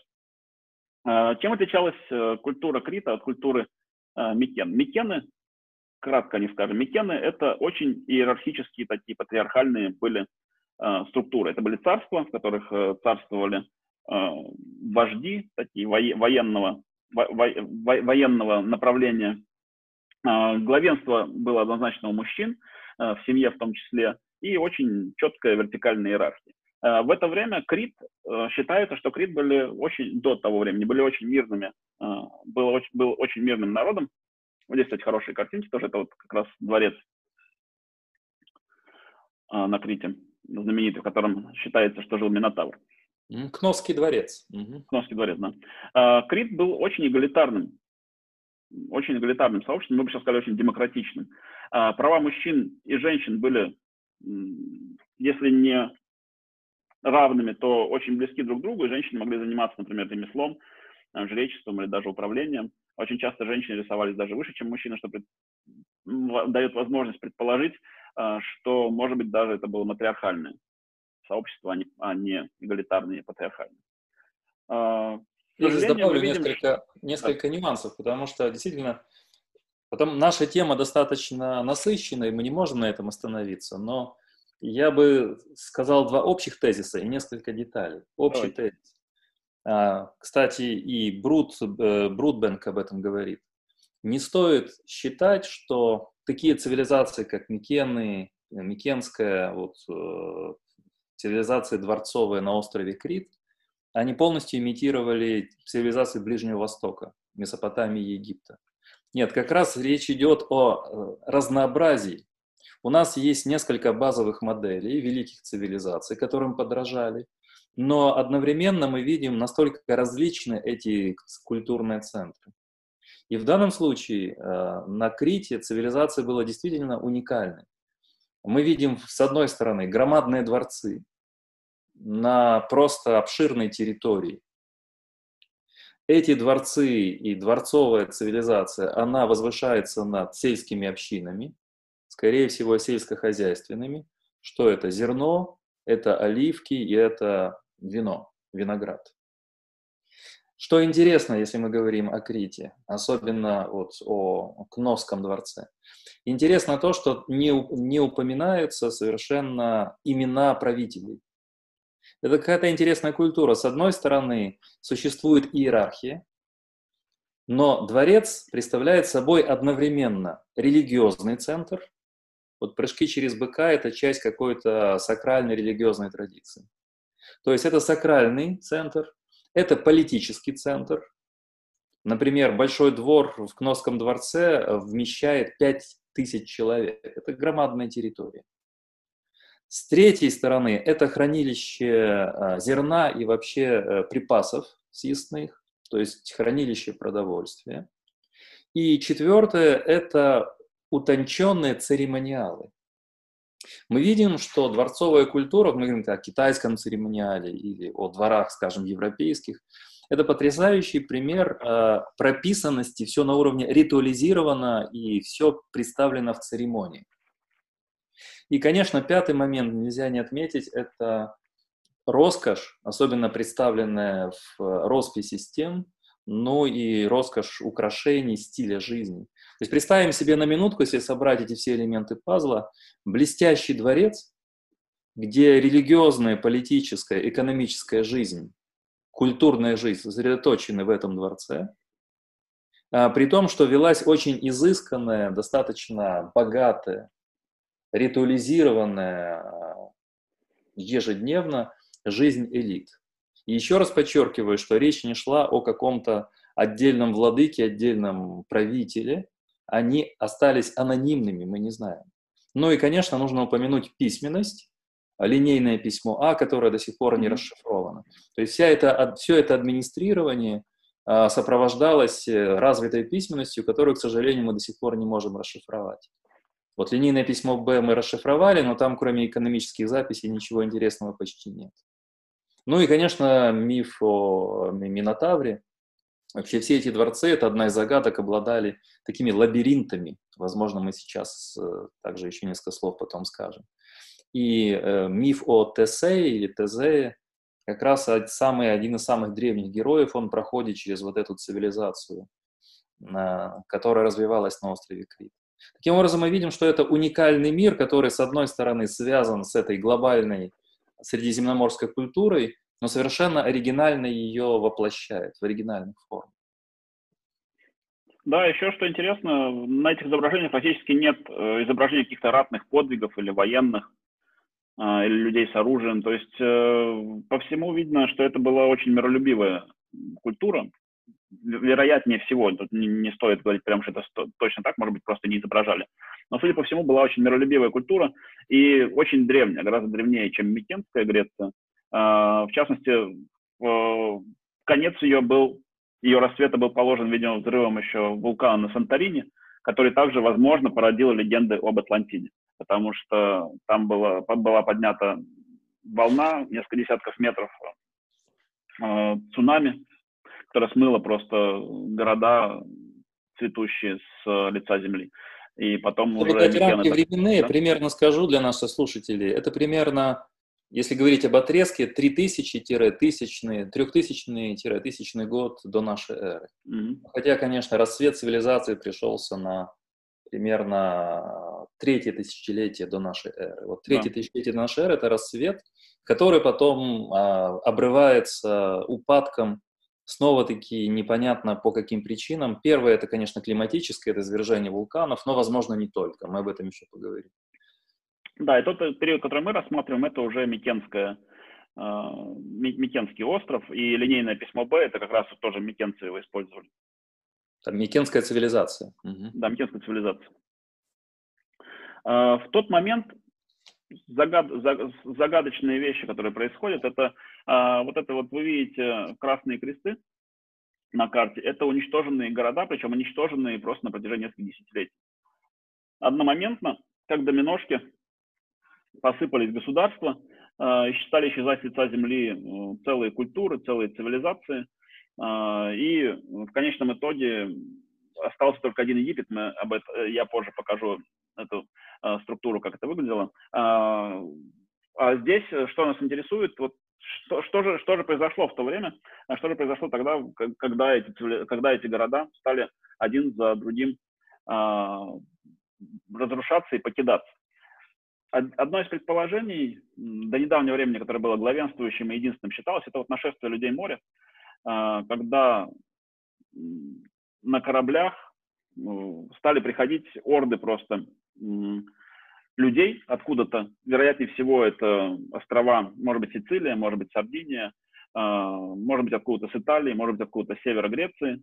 А, стали переселяться и высаживаться в Египте, на Крите, а, в Греции, в Анатолии, в Канаане, высаживаться, пытаться закрепиться, нападать на местные города. И до недавнего времени считалось, что такая вот одна такая волна, которая смела все Но, вероятно, это было не так, потому что, во-первых, у них не было одной четкой структуры организации. Эти люди моря были очень разными. Я хочу сказать, приходили. что вот этот миф о людях море, который сегодня развенчивают, и мы сейчас будем это обсуждать, он возник как египетская пропаганда. Вот эта иллюстрация, которую вы видите, она как раз является истоком этого мифа. В принципе, мы знаем о людях моря преимущественно из египетских э, архивов, скажем так, из их э, э, записей. И многие годы вот этот египетский взгляд на события, он определял э, объяснение событий коллапса этой цивилизации всей, да, средиземноморской. Но сейчас мы будем говорить о причинах возможных этого упадка. Можно сказать, что это египетский взгляд, он э, не считает mm-hmm. сегодня уже ну, каноническим, да. Да, Мы да. Понимаем, да. что это миф, который был создан. Ну, действительно, это были разношерстные очень такие бригады. А, даже они были, они выглядели по-разному. Какие-то были в рогатых шлемах. Это, кстати, единственное, где были рогатые шлемы. Викингов рогатых шлемов не было, а вот у морских а, людей рогатые шлемы были. У кого-то были вот такие вот шапки из эм, соломы. Кто-то приходили одни, кто-то приходили с семьями. То есть видно по всему, что это не какая-то вот одна волна, которая вдруг решила всех завоевать э, под э, главенством кого-то или какой-то одной силы, а просто переселение большой народа, связанное с какими-то другими событиями, которые мы э, рассмотрим. Вот здесь показаны эти морские люди. Видите, здесь кто-то в шлеме рогатом, кто-то вот здесь, здесь это показаны плененные египтянами в таких соломенных шапках. Это самое известное изображение, такие соломенные, из солом, вероятно, сделанные шапки у этих морских людей. А, мы поговорим сейчас о тех событиях, которые происходят ровно в тот момент, чтобы перейти потом уже к объяснению того, как этот коллапс произошел. А, вероятно, теперь просто новыми глазами можно взглянуть на эти события. Это события, изложенные Гомером в его Илиаде и в Одиссее. А, потому что его Илиада, она как раз приходится на то время, когда происходит этот самый коллапс. И уж, конечно, сегодня предполагать... Ну, во-первых, мы не можем точно знать, была ли это война в Илиаде. Я напомню немножечко нашим зрителям сюжет Илиады. А, прекрасная Елена, она была а, выкрадена троянцами или сама добровольно-то поехала, неизвестно, а, в плен к троянцам, после чего, после чего греки решили отомстить, приплыли огромным флотом, осадили Трою, 10 лет под ней стояли, и в итоге Троя была разрушена, греки разошлись. А, да, понятное дело, Илиада да. содержит э, только в э, описании из 10 этих лет описывает э, около 40 дней этих событий. Mm-hmm. И эта поэма не содержит всего того контекста, который упомянул Владимир. Это нужно понимать, что Илиада только один из текстов, описывающих этот мир. И хотя это главный текст для образования греков, греки учились читать и писать по Илиаде, все доблести героев, все описания, все были из Илиады, мы об этом еще сегодня поговорим.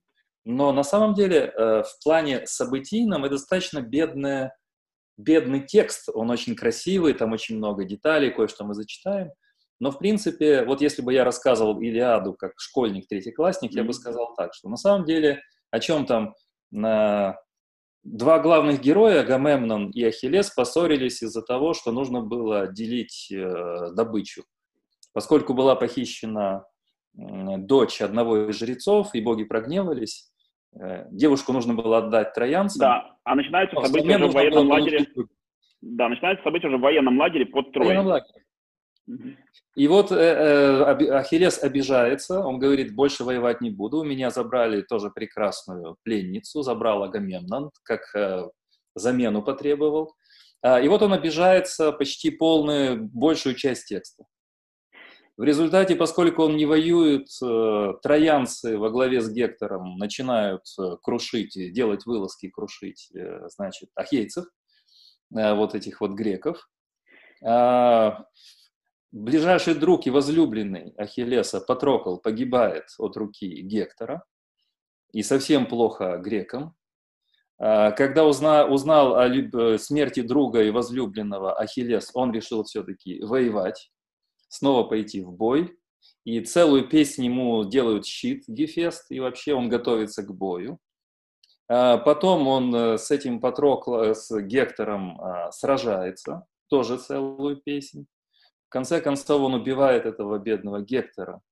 Целую песнь потом хоронят торжественные устраивают спортивные игры в честь Патрокла греки, и потом э, просят троянцы выдать тело Гектора, и, в принципе, все завершается а, похоронами Гектора. То есть вот эти все события с точки зрения современного экшена практически ни о чем. Они э, по детскому сознанию устроены. А, гнева, обиды. Что там происходит? Гнев, обида, а, несколько Славы. Да, э, потом бит в нескольких героев между собой. Гектор, Патрокл, а я? Ахиллес, Гектор. И, конечно, все главное описание поэмы в другом. Я хочу, чтобы люди, которые не читали Илиаду или смотрели только голливудский фильм, э, поняли, что это не про только экшен, не про события. Ценность Илиады в другом, мы об этом еще поговорим, но вот это только эпизод большого мифа, в котором уже есть главный герой, это Ахиллес. И э, если говорить о трех главных героях античности, это вот Ахиллес, это Тезей, которого мы уже упоминали, и это, конечно, Одиссей. Да, еще нужно упомянуть, что помимо этого это такая двухслойная поэма, в которой, с одной стороны, происходит противостояние людей, а с другой стороны происходит противостояние богов, которые решают, кому помочь, одним или другим. И в конечном итоге э, побеждают греки и разрушают Трою но так как они обидели многих богов в этот момент, э, разрушая ее и разрушая храмы этих богов, когда они возвращаются назад, у них есть огромное количество приключений, э, не очень хороших, э, которые как раз Одиссеи попадают тоже. А, тут нужно да, сказать тоже, что э, книга Илиада сама 24 книги, насколько я помню, 24 песни. Да. Э, Одиссея еще 24 песни, но между ними еще есть 16 потерянных книг. Пятая книга, это пять книг, дальше идет это о смерти Ахиллеса рассказывается. Э, как он погиб э, в ратном, э, совершая ратные подвиги. Четыре книги – это итоги смерти Ахиллеса и падения Трои. Еще две книги – это то, как разграбляли Трою, разрушали. И еще пять книг о возвращении греков домой. То есть было много приключений. Но эти, вот, считается, между книгами, между Илиадой и между Одиссеей, они были менее талантливые и не так интересные, поэтому а, то, что они не я не скажу, что это ничего страшного, что они не сохранились, но не сохранились и не сохранились, что поделать.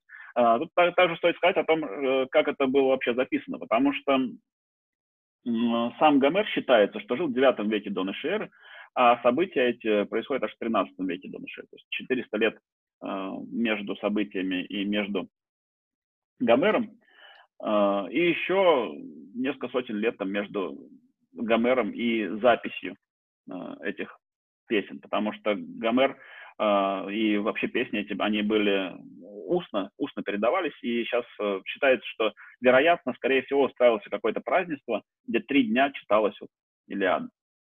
Может быть, это было какое-то театрализованное э, представление. То есть э, это была устная традиция, которая в конце концов была записана. Говоря о Трое, а, долгое время даже считалось... Мы так резко перешли, я хочу, чтобы у нас фокусировка возникла. Давайте, конечно. Перед этим мы видели карту вспышек или следствий коллапса цивилизации позднего бронзового века. Назовем это коллапсом 12 века до нашей эры. А мы видели много точек по всему Средиземноморью, вплоть до Анатолии, в глубину Анатолии. Я могу это раз привести. Да. Вот. Почему мы сейчас перешли к трое, а потом перейдем к причинам? Я хочу это объяснить. Дело в том, что трое являлось только одним из элементов этой сложной системы, которую мы называем общим крушением или коллапсом. Но все эти центры, которые погибли, каким-то образом, по исторической случайности или по другим причинам, не оказались в центре великого эпоса. В принципе, когда мы читаем Илиаду, мы должны понимать, что это одно из звеньев цепи вот этого общего кризиса и коллапса всего этого глобального пространства. Но именно потому, что были сказания, был Гомер, а поэма возникала где-то в 8 веке, как верно сказал Владимир, расстояние где-то 400-450 лет от реальных событий. И то, что рассказывает Гомер, содержит в себе слои исторические мы что-то из этой поэмы, в этой, из этой поэмы узнаем о 12 веке до нашей эры, но что-то мы узнаем и о 8-9 веках до нашей эры. А, поэтому э, Илиада – это такой фокус всеобщего коллапса. Где мы очень много а, можем узнать о психологии людей этого времени, об их мотивах, об их военном, религиозном, политическом мире. В частности, например, самый яркий пример – это э, техника погребения, да, или традиция погребения мертвых. Это сжигание э, трупов. Э, эта традиция, она пришла как раз приблизительно в то время, о котором мы говорим. О, Гомер это описывает, потому что человек, когда гибнет на поле боя, например, умирает, его сжигают. Сжигали, например, тело Патрокла. А, поэтому а, внимание на Трое и на Илиаде отчасти вызвано как раз попытка разобраться в этом общем поле кризиса. Но опять же, и с точки зрения исторической, возможно, события в Трое не были столь значительными и важными, а, как это представил Гомер. В этом чары литературы. Да. Литература может взять какой-то локальный эпизод, локальное историческое событие на очень небольшой территории. Например, в этой книге, с которой я зачитаю отрывок, это книга Мартина Пачнера от, от литературы, а, от литера до литературы. Тут показано, как на Александра Македонского повлияла Илиада. Вот здесь он пишет на странице 30, что когда он приехал сам, автор, в Трою, его поразило, разочаровал размер. Троя оказалась крохотной. Я представлял себе огромную высоченную крепость с многолюдным городом внутри, а это поселение можно было пройти из конца в конец за пять минут. То есть немножко преувеличивает, конечно. Но перед нами, опять же, чары литературы. Когда мы читаем, нам кажется, это великие герои. У них блестят шлемы, блестят щиты. Им помогают боги. Богам вот дела нет в этом Олимпе до того, что решить со судьбой Гектора. Гектор должен умереть или он должен победить? Пощадить его или нет? То есть все космические божественные силы сконцентрированы вот на этой маленькой территории. Это чары литературы. Но на самом деле Скорее всего, это третий разрядный городок, в котором происходило одно из обычных событий, которое происходило на всей территории этого глобального мира, о котором мы говорим. Но благодаря литературе он стал таким фокусом и прародиной всей литературы, героизма и греческой культуры как таковой. Да, вот вы видите как раз эту картинку. Да, и плюс еще слои Трои, которые до обидного их много. Да, непонятно, какому... Да, и больше десятка, если брать современные. Нас интересует только один слой трои, там шестой. Шестая трой, вероятно, наша была. Вот да, та самая, шестая, которая да, должна была бы описываться у Одиссея. А, а пытались еще найти другие источники, и у хеттов упоминание строя было связано с тем, что пришли э, враги Трои, осадили ее, э, хетты выставили ноту протеста, враги ушли. Вот все сказали, а я мы сейчас придем, все ушли. Битву никто не заметил. Да, вот эти битвы десятилетние, которые описывает Гомер, как-то никто не заметил. Да. Да, да, да, именно. А сама, сама э, Илиада, она построена, да, во-первых, на противодействии, на, на двух слоях боги и люди, и на противодействии двух героев, э, Гектор и Ахиллес. При этом Гектор, он такой очень человечный человек, он там с семьей, он выполняет свои обязанности какие-то по своему званию политическому, он трусит иногда и так далее. А Ахиллес это такой бесчеловечный человек, но бесчеловечный в том плане, что он э, бесстрашный, он не поддерживает никаких связей, кроме вот одного своего друга Патрокла. И в конечном итоге у него появляется, так он сын богов был, а это тогда было нормально следить свое происхождение от богов, а, он, ему был дан выбор. Ты либо э, вернешься домой и проживешь э, жизнь в безвестности, но спокойную, либо ты умрешь здесь, и э, имя твое будет запечатлено в веках. Он выбирает умереть здесь. Это самая Ахиллесова пята, помните, которого держали и макали эти воды стикса, по да, или какой-то источник, я сейчас не помню, чтобы он был бессмертным, и в конечном итоге ему в пятку, а, в пятку его и убили. А, вот. И после этого Ахиллес умирает и уходит в царство мертвых. Про царство мертвых тоже будет интересно э, сказать, но это когда будем про, про Одиссея мы сегодня тоже еще поговорим. Так вот, по поводу Трои, э, Шлиман откопал ее в 19 веке. Вот Шлиман, э, такой очень известный, известный историк, известный проходимец, так скажем.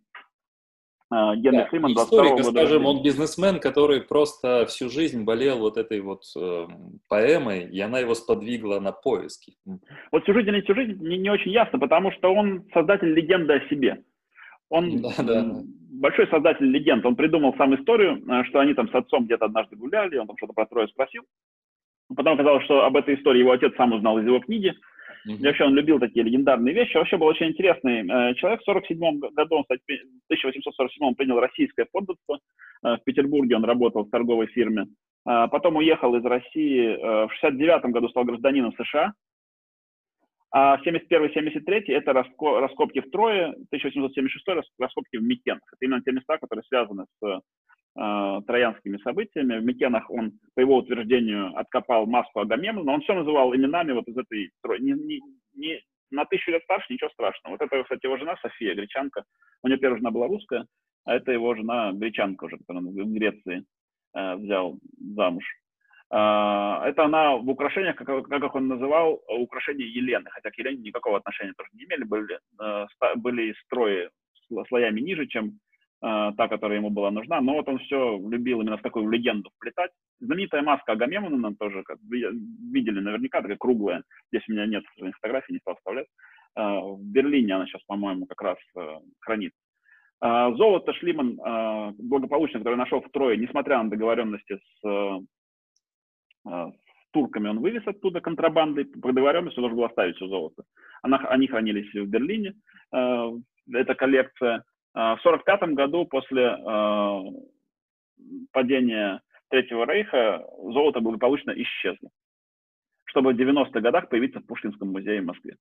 С тех пор теперь у нас есть такая цепочка претензий. Германия требует это золото себе, говоря, что вы у нас украли. Турция говорит, алло, а как же мы?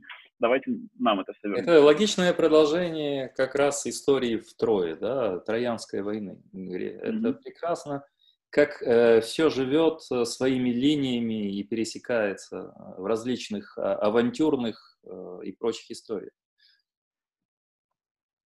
Да, э, после, после событий в Трое Гомер пишет э, о возвращении домой Одиссея из этого приключения, но так как он, Одиссей, ослепляет а, сына Посейдона, одноглазого циклопа, его отправляет в путешествие по морю, еще 10 лет он скитается, заходит в том числе и а, в царство мертвых, а, в ходе своих приключений, где встречает Ахиллеса, который там, бедный, говорит ему, в случае был последним человеком на земле и прожил жизнь, чем вот здесь вот бессмысленное существование влачить. А по представлению греков того времени, по крайней мере, существование загробное, как и представление Э, Гильгамеша, о котором мы говорили, оно было бессмысленным и серым.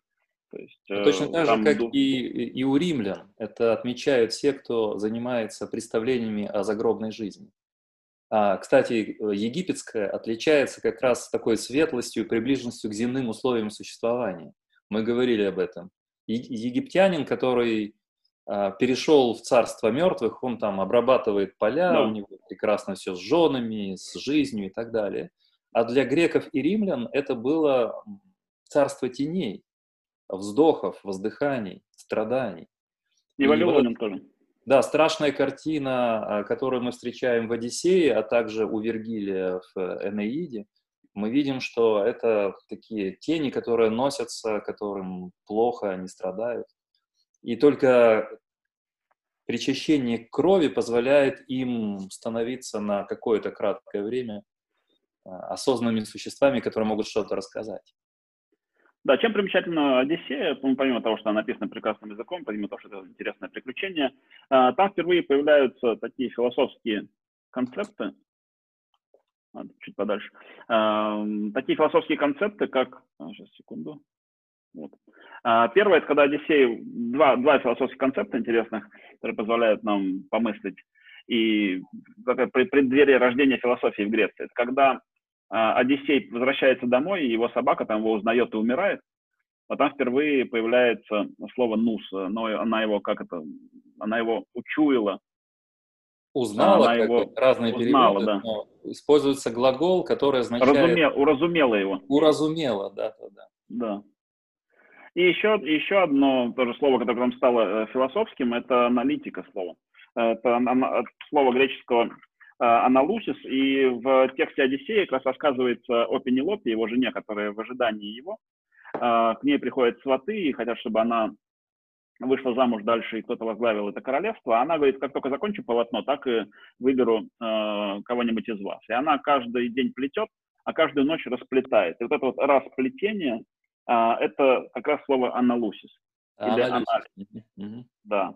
А, то есть э, анализ – это на самом деле расплетение чего-то.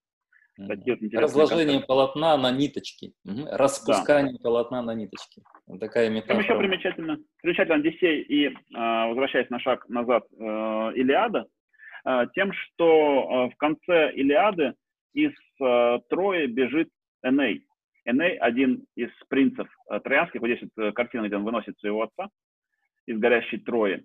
И потом римляне, э, когда появилась новая нация, новая культура римская, они решили, что было бы неплохо им вести счет своих э, завоеваний, своих успехов от какой-нибудь древней цивилизации. И они тогда создают вот эту вот э, легенду о том, что Эней с остатками троянцев, бежавший из строя, как раз тот самый, кто основал Рим и римское государство. В частности, сам Цезарь считается, что род Юлиев, а, он ведет свое, свою родословную от самого Энея.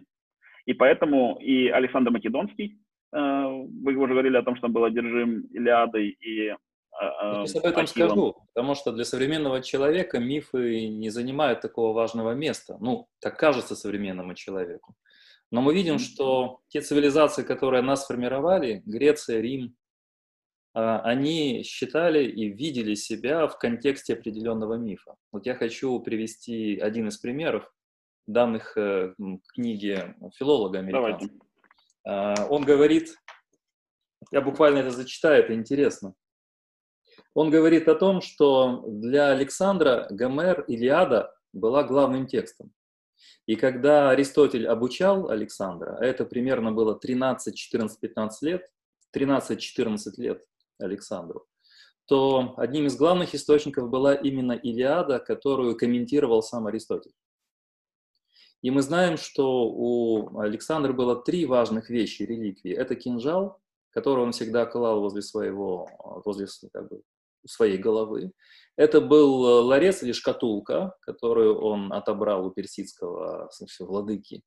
И это был свиток Илиады, отредактированный и откомментированный Аристотелем. И интересно, что он не просто проникся духом этого текста, но Александр решил его реализовать, воспроизвести. Как пишет об этом исследователь? Прибыв в Азию, Александр первым делом поклонился могиле Прокисилая, который, как сообщает Илиада, первым ступил на берег когда греческое войско достигло Трои. Этот поступок Александра стал лишь его первым шагом в воплощении событий, описанных Гомером. Добравшись до Трои, Александр и его друг Гефестион возложили венки на памятники Ахиллу и Патроклу, показав миру, что следуют путями прославленных героев, воинов и любовников. Затем Александр и его соратники состязались в беге, нагишом вокруг городских стен, в беге нагишом вокруг городских стен. Мальчики. Рамота. Согласно Гомеру, так Ахиллес преследовал Гектора. Это известная одна из э, песней Илиады. Mm-hmm. Когда Александру показали лиру, которая, по его, по словам легенды, принадлежала Парису, он заявил, я бы предпочел увидеть ту, которой владел Ахиллес. Завоевать Азию он отправился с оружием гомеровской эпохи. Он явился в Азию, чтобы лично прожить историю Троянской войны. Гомер сформировал восприятие Александра, и теперь Александр начал кампанию, руководствуясь им. Придя в Трою, Александр решил воплотить в жизнь эпическую легенду, какую не мог бы представить себе даже Гомер, и возвеличил Гомера, осуществив завоевание Азии гораздо в большем масштабе. И еще интересное краткое замечание. Он сказал, что Греческий алфавит и Гомер привели Александра в Малую Азию. Греческий алфавит и Гомер привели Александра в Малую Азию. А, точно так же, как для римлян, а, случай с Энеем был точкой отсчета своего самоосознания. Да, и, в общем... Мы сегодня спрашиваем, зачем, э, куда поперся, зачем поперся Александр в Азию, что он там искал, зачем ему нужно было. Он шел все дальше и дальше, дошел до Индии. В чем причина? Мы ищем в 20-21 веке какие причины? Там экономические, э, властно-завоевательные, еще какие-то. А причина могла быть в сознании тех людей совершенно простая. А мальчик э, проникся текстом Илиады и решил не только воспроизвести путь героя, но стать героем большим, чем Ахиллес. Реконструктор, в общем. Реконструктор, но который хотел превысить героизм Ахиллеса, и ему это удалось. Он стал больше, чем Ахиллес. Да, и я уже говорю, что Цезарь тоже он приезжал к Трое, чтобы посмотреть, откуда он э, поклониться тому городу, откуда пошел э, его род. А в дальнейшем, мы с вами уже об этом говорили, Наполеон опирался на завоевание Александра и Наполеон, и, и Цезаря. Вот такие, такая вот интересная преемственность. Э, есть фильмы, посвященные этим, э, сделанные по мотивам этой книги. Одна из, один из них это телевизионный такой мини-сериал «Одиссей». А, Кончаловский его режиссировал в бытность свою еще в Голливуде. Очень хороший сериал, пожалуй, один из лучших, э, снятый по Одиссею. Не сериал, это художественный фильм. Художественный фильм. Но это мини-сериал считается, да, там несколько, 4 часа там или 4 серии. А, я впервые посмотрел по каналу Холмар, когда очень давно еще такой был, только появился в кабельном. И вот э, не так давно снятый фильм «Троя», где вот такой героический Брэд Питт сыграл Ахиллеса. А, по-моему, очень большая клюква этот фильм, там столько всего намешали, и совсем иную мотивацию, что интересно, вложили а, в действие, действие героев, как мне кажется. Мне кажется, вот в таких исторических вещах очень важно какую-то подчеркивать ту мотивацию, тот мотив, который двигает э, этими героями. Потому что когда мы начинаем рассматривать э, с точки зрения сегодняшнего человека ту эпоху и говорим, что Сократ, конечно, человек хороший, но почему он не осуждал рабство? Да. Или почему он не, не заступался за права женщин? Или говорим про Одиссея, э, что это за двойные стандарты, потому что у них женщина дома там сидеть, а мужчина вот может там шляться. Э, это не двойные стандарты, это одинарные стандарты, но просто нужно их понимать, стандарты, чтобы понимать время. И то, что мы сегодня видим в мире происходит, это движение Black Lives Matter, когда обвиняют каждого белого в Америке в том, что он э, продолжатель э, рода каких-то рабовладельцев, или должен их отвечать. Вот это, мне кажется, какая-то величайшая глупость. Вот я бы еще Могут сказал несколько слов перед тем, как мы завершим нашу беседу и попытаемся разобраться в коллапсе XII века. Еще бы вернулся к э, Трое, к Одиссею и к Ахиллесу, к Илиаде и Давайте. Интересно, ведь мы говорим о мотивации. Какую мотивацию мы можем вычитать в Илиаде? Или по-другому говоря, чем так взял образ Ахиллеса именно Александра, мальчика? Вот если современный подросток или человек молодой будет читать Илиаду, что он там увидит? Ведь эта книга вдохновляла многие поколения героев, вплоть до 18-19 века. Первый вопрос. Я думаю, что наши зрители попытаются прочесть фрагменты этого текста, что нелегко. Вот если мы углубляемся, мы видим там несколько главных мотиваций. Э, первая из них – это восстановление справедливости, естественно, потому что они едут туда, чтобы собрать Елену и наказать противников. Второе – это честь и героизм. Мы в этой поэме несколько раз видим ситуацию, когда, например, упрашивает жена Гектора не рисковать, не выходить на поле боя снова. Он говорит, ну как же могу, что обо мне скажут э, граждане, что обо мне будут потомки говорить. То есть он рассматривает свое деяние как э, фокус того, что будут, какая слава будет после его жизни. Герой... Это греческое слово «клеус» такое, это не совсем слава, это можно перевести как молва, да, это она не обязательно молва. положительная, отрицательная. Это, это было очень важно. Это и Платон потом рассматривает у себя в э, книге «Пир», в диалоге «Пир», он как раз, они как раз об этом говорят, о том, как обесмертить человека. Человек может быть обесмерчен двумя способами. Либо если он родит продолжать, продолжение себе, и таким образом будет биологическое бессмертие, либо если он создаст вот эту вот э, неумирающую в веках вот, вот, должно быть все по-честному. Если ты герой... Это еще до, письмен... до письменности было, стоит заметить, поэтому молва была очень важна. До письменности, да, вот это важный момент.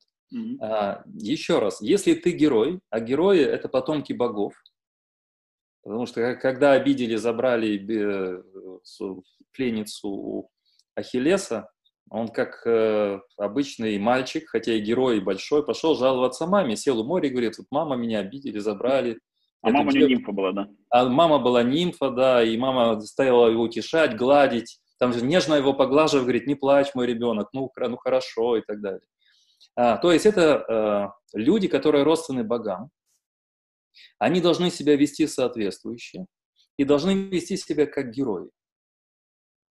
Интересна психология Гектора, она интереснее. Кстати, э, в поэме греки светловолосы. Это не соответствует нынешним грекам, потому что когда мы слышим слово грек, это должно быть э, темноволосый мужчина или парень, правильно? А, это светловолосые. Троянцы темноволосые. И на в, одних, в других переводах златокудрые греки. С Гектором сложнее, он интереснее, он более современный герой. Потому ну, что да, ему там... чужды переходы. Если Ахиллес никогда не сомневается, он гневается, он герой. Когда они э, схва- схватки с эм, Гектором, Гектор говорит, давай договоримся. Если я тебя убью, то ты не будешь предавать мое тело псам, отдашь его, чтобы его с честью похоронили. Mm-hmm. А если ты меня убьешь, то дай мне слово, что мое тело будет также окутано уважением и передано моим близким. Что отвечает Ахиллес? Да ничего подобного. Я буду еще с тобой тут договор укладывать, я поступлю я... с тобой да. так, как захочу. И привязал, привязал к колеснице и катал вокруг города. Катал вокруг города. Вот это такой вот мотив. Мы видим, что эти два героя разные. Второй момент.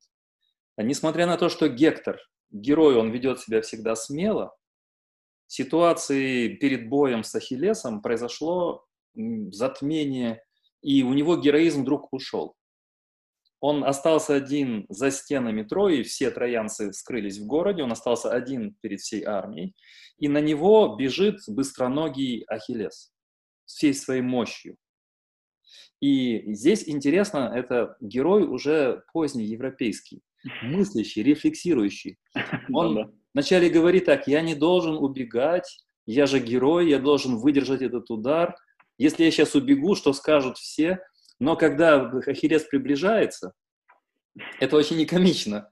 Гектор испугается его, пугается и начинает от него убегать. И, в принципе, бой начинается своеобразно. Ахиллес пытается догнать э, э, Гектора, а Гектору боги дают силу, быстроногость, и он догнать его не может. Представьте эту битву двух героев, которые вот один убегает, другой пытается догнать. Это выглядит, понятно потом, почему Олимпийские игры. Понятно, зачем состязаются в беге. Вот, пожалуйста. Но после того, как ему, Гектору, является Афина в виде брата и говорит, что сейчас мы тут ему покажем, ты победишь, тебе будет дана сила, начинается этот бой, ему возвращается мужество. Потом он понимает, что Афина его обманывает. Вы правильно сказали, что некоторые боги очень близки, некоторые боги постоянно участвуют, обманывают героев, а, то есть лгут. И друг друга а. тоже, потому что там за этим всем сидит Зевс, и так как, так как там же герои, мы все знаем, что герои это дети богов, естественно, да. все боги, как с футбольным матчем, за этим следят и нет-нет хотят вмешаться. Если какой-то бог вмешается, вмешаются все остальные. И Зевс вот зорко следил за тем, чтобы этого не было. Конечно. И Гера его, Гера, Гера Зевса при помощи э, секса усыпляет, и тогда Посейдон вот вселяется, по-моему, в Аякса и помогает э, грекам. И Гера часто говорит, я знаю, что ты меня обманываешь, я знаю, что ты проводишь свою плет. Такое первое феминистическое движение. Она говорит, я вижу тебя насквозь, я вижу твою вот эту вот гнилую природу твою. А он говорит, ну послушай, не говори обо мне так. То есть там очень много интересных вещей. Но прежде чем мы завершим, я не удержусь, я прочитаю фрагмент, чтобы мы видели, чем очаровывает Илиада. Вот мы сказали о такой маскулинной культуре героев, но эти описания не потрясающие. Буквально две минутки. Когда Гектор после боя возвращается в город, ищет свою жену, не находит ее, ей сказали, что, э, ему сказали, что она на стене вместе с младенцем, смотрит на битву и переживает за него. И вот этот эпизод, когда он ее находит на стене города. А, находит жену и младенца. Рек и сына обнять, а сын сидит на руках у мамы, маленький. И обнять устремился блистательный Гектор, и сына обнять устремился блистательный Гектор. Но младенец назад, пышно ризой кормилица к лону, с криком припал. устрашаясь любезного отчего вида, яркую медью испуган и гребнем космато-волосым. Папа же нормальный, он пришел с, с этим самым, э, с копьем и в, в шлеме с конским волосом. Вот шлем блестит, волосы развиваются конские. Естественно, младенец на руках э, кормилицы испугался. Видя ужасно его закачавшимся сверху шелома, то есть этим конским хвостом. Сладко любезный родитель и нежная мать улыбнулись. Шлем с головы немедля снимает божественный Гектор, на земь кладет его, пышно блестящий, и на руки взявший милого сына целует, качает его и, поднявши, так говорит, умоляя Зевеса и прочих бессмертных. И так далее, и так далее. То есть потрясающая картина. Отец с поля боя, весь в пыли, весь в крови, с э, этой вот с копьем кровавым, э, в блестящем шлеме, где развивается этот вот конский хвост, э, видит на стене города жену молодую с младенцем ребенком и кормилицей. Ребенок сидит на руках кормилицы. Он хочет ласкать ребенка, а ребенок, естественно, пугается этого страшного зверского вида отца. Тогда мама и папа улыбаются мило, понимает, что ребенок не узнал папу. Папа кладет этот шлем на земь, обнимает, берет на руки младенца, благословляет его, и дальше поднимает этот шлем и идет воевать. Ну, потрясающий эпизод. Где есть Очень человечно, нюансы, да. нюансы человеческих отношений, нежность, героизм, величие и, опять же, это нежность и чувственность деталей. Это все описано, mm-hmm. вот Илиада наполнен таким содержанием. Илиада – это учебник человеческих отношений, да. Илиада – это учебник человеческих отношений к любому, к любым событиям. Там есть по отношению ко всему. Что бы ни случилось, можно к Илиаде обратиться. И греки так и делали. Опять-таки, если мы читаем диалоги Платона, там Сократ часто говорит, ну, и тут я как Гектор, там, и тут я как Ахиллес и так далее. Это учебник тот, тот. Э, практической фило, как себя вести в разных ситуациях, да. конечно. Ну, теперь мы можем подойти к итогу и... А, а, да, вот здесь мы крат, кратко отведем карту еще сгоревших городов и беспокойств, случившееся, случившееся в те времена. И долгое время считалось, что это было нашествие каких-то вот этих вот морских людей, которые а, пришли и все завоевали. А потом поняли, что ну, не было такой силы, просто неоткуда и было взяться, чтобы только какие-то морские люди пришли и все завоевали. Плюс к тому, а, раскопки современные показывают, что а, многие города, которые были заняты морскими людьми, были покинуты предварительно.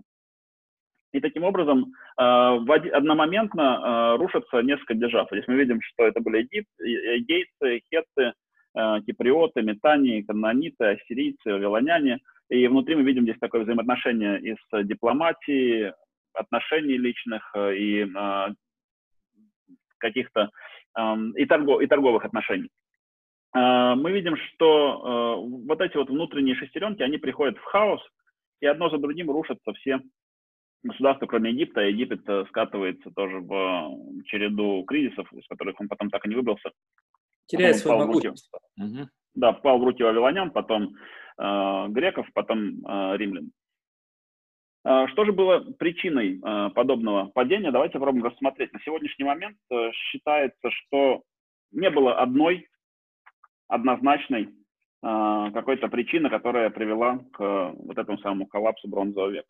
Но было несколько других причин, каждая из которых, э, поддерживая другую, э, привела к тому, что мы имеем. Итак, первая причина – это климатическая, климатическая и тектонические причины это изменение климата. А, исследования показывают, что многие годы а, были засухи а, и наступил голод. Но это одно не может э, уничтожить цивилизацию. Были засухи и голод и в другое время, и тогда могли помочь другие регионы. Например, можно было закупить зерно где-то. Да, это вообще а, нормальный цикл жизни вплоть до да. начала 20 века, поскольку мир был аграрным, и были засухи и так далее. И как-то цивилизации выходили из этих кризисов. Землетрясения. Сегодня показывают исследования, что многие из тех городов, которые были покинуты или завоеваны, предварительно были разрушены или сильно повреждены землетрясениями. То есть это было несколько лет, когда была тектоническая активность. Э, само по себе, опять-таки, это не могло разрушить цивилизации, поскольку такое случается. но это могло укрепить тот кризис, который нарастал как идеальный шторм. Следующее – это переселение народов и коллапс международной торговли. Переселение народов случается как раз из-за того, что случаются климатические изменения, случаются какие-то катастрофы. И, естественно, если тебе нечего выращивать здесь, люди начинают двигаться и идти в первую очередь туда, где, как они слышали, очень благополучная жизнь. А это в первую очередь Египет, э, Канаан, Вавилон. Вот они туда и двинулись. Похоже, все эти огромные орды э, людей. А следующее – это внутренние мятежи, которые связаны э, отчасти со всеми предыдущими причинами, когда ослабляется центральная власть, естественно, тогда поднимают мятежи, и они могут смести какое-то государство, но не все сразу, поэтому это опять-таки одна из причин. Эти внутренние мятежи также связаны и с излишним перетягиванием э, средств и ценностей на элиты, потому что мы видим, что элиты развивались, элиты требовали все больше и больше затрат на себя, на свою культуру, на свои завоевательные войны, а на фоне других случившихся в этот момент кризисов а, это все было просто непозволительно, и эти, эти, и эти элиты просто были сметены а, внутренними мятежами, причем повсеместно. А, и, наконец, это децентрализация власти и развитие частной морской торговли. То есть то, что привело сначала к становлению, в дальнейшем привело к децентрализации. Стали появляться какие-то негосударственные сильные Э, объединений, личности, которые могли себе позволить финансировать какую-то частную армию небольшую. С этой частной армией, наняв ее, ты мог высадиться куда-то в регион, у которого нет центральной власти, и завоевать себе отдельный городок. Это было вполне, э, вполне допустимо и вполне исполнимо. Итак, мы видим э, здесь несколько причин, каждый из которых не, вызыв... не, не может вызвать крушение геополитического кризиса. Но когда они вместе складываются, и складывается на промежуток несколько десятилетий, она, э, эти причины могут разрушить а, тот внутренний механизм, поддерживающий все эти государства. То есть а, вот эта глобальная сеть или этот глобальный мир, это с одной стороны большой плюс, но с другой стороны, как мы сегодня видим, и большая слабость.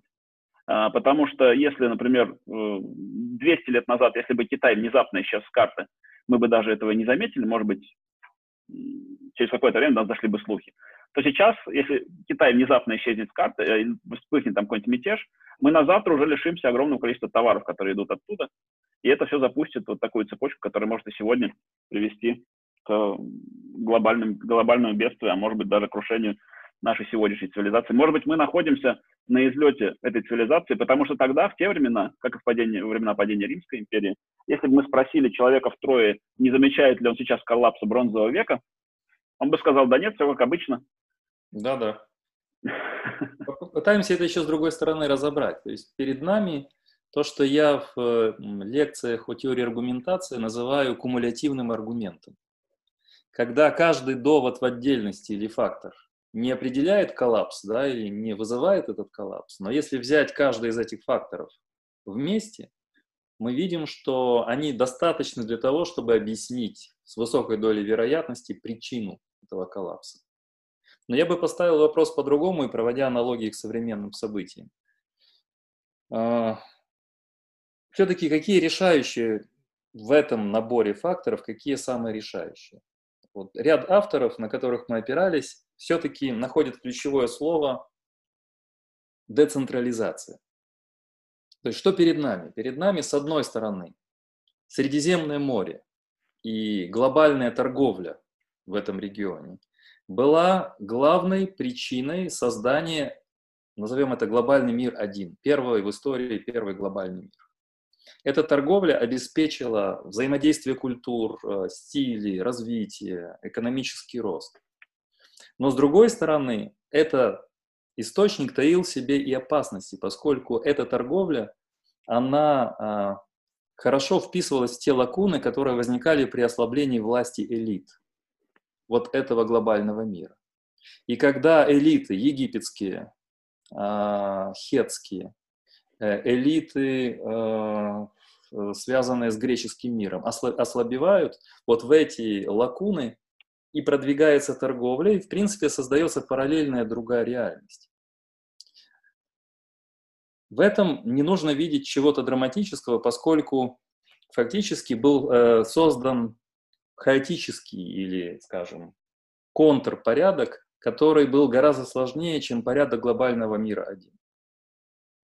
И мы дальше увидим в истории, когда будем говорить о Греции и Риме, что новый порядок, который возник, или новый глобальный мир, глобальный мир 2, он стал возможен только благодаря этому, казалось бы, хаотическому провалу.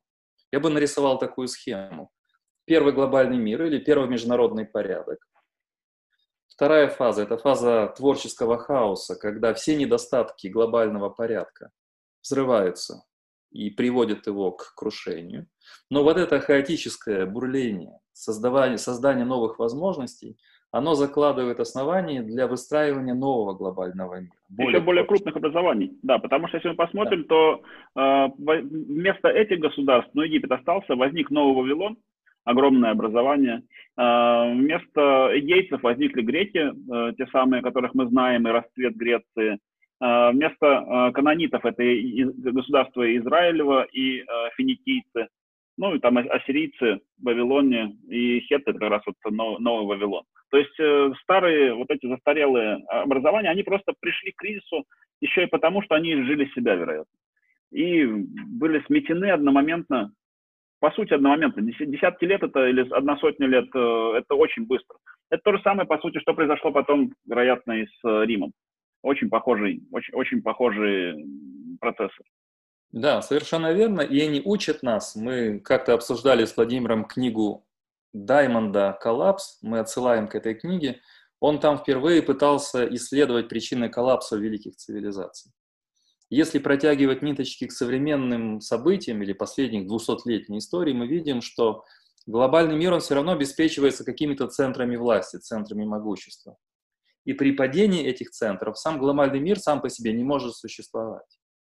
То есть возникает некая конфигурация, поиски, такой компот, бурление создание или поиск новых порядков. Вот мне кажется, что мы присутствуем сегодня при таком режиме. Э, в двух мировых войнах э, Европа, как главный центр глобальной силы, ушла в небытие. Распались великие колониальные образования европейцев. И на первый план выходит Советский Союз и Соединенные Штаты. Советский Союз э, разваливается в 1991 году. О причинах до сих пор еще до конца непонятно. Экономика не может быть только одной из причин. И вторая сила приходит к власти и держится несколько десятилетий. Сегодня мы присутствуем, как говорят нам эксперты и исследователи, при начале упадка этой главной силы, э, гарантирующей глобальный мировой порядок. Тогда возникает вопрос, каков будет следующий глобальный мир и какие последствия будут ослабления каких-то элитных центров те элиты, которые создают сегодня мировой порядок, ослабевают. Это усиливает хаос в мировом порядке сегодня. Вот примерно такие же вещи происходили и в XII веке до нашей эры. Мы видим настолько это параллельное явление. Мы говорили, если так вот обобщать, мы говорили с Владимиром об истории, но наш главный тезис античный «История учительница жизни» учит нас учитывать все эти особенности формирования и гибели цивилизации. Мы э, примерно находимся в этом же русле развития событий. Я бы со своей стороны обобщил так. Э, Брудбенк сам предложил метафору. Он э, хочет видеть целостность средиземноморского глобального мира как многообразие в динамике.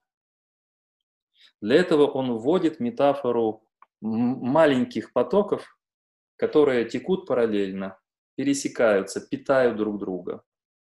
А в конце концов, какие-то приходят к тупиковым каким-то и текут в никуда, или пропадают сквозь землю. Но в конце концов, это множественность потоков, в нашем разговоре с Владимиром это множественность политических образований, образует такую широкую реку, мощный поток. И чтобы понять эти факторы, идеи, смыслы, экономику, политику, культуру, нужно видеть этот поток в контексте более широкого, широких э, деталей, элементов, причин. И поэтому мы и показывали в самом начале карты.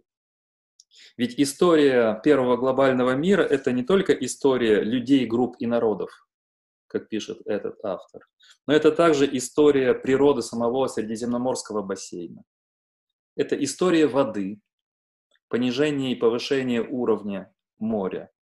Это пресная и э, соленая вода. Это история изменяющейся флоры и фауны.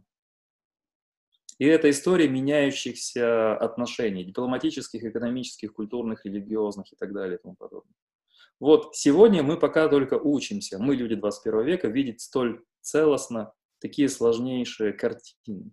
Поскольку раньше пытались объяснить просто, ну вот пришли какие-то народы моря, все разрушили, произошел коллапс. Сегодня мы пытаемся это видеть в таком широком, а, а если бы мы еще экономику добавили, да, там, скажем, там же пришло на смену э, железо, и это также mm-hmm. связано там, с дарийцами и прочими вторжениями. И, так далее. и монетарные экономики пришли, потому что до этого, в общем-то, они были без э, денег э, как таковых. Это, в основном все эти культуры были миновые.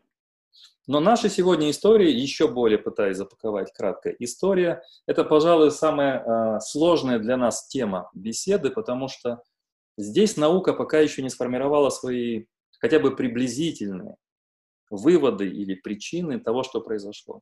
Но пока мы видим вот эту общую картину. Многообразие, динамика, выстраивание очень разнообразных тонких связей, где Средиземное море играет главную логистическую связующую роль.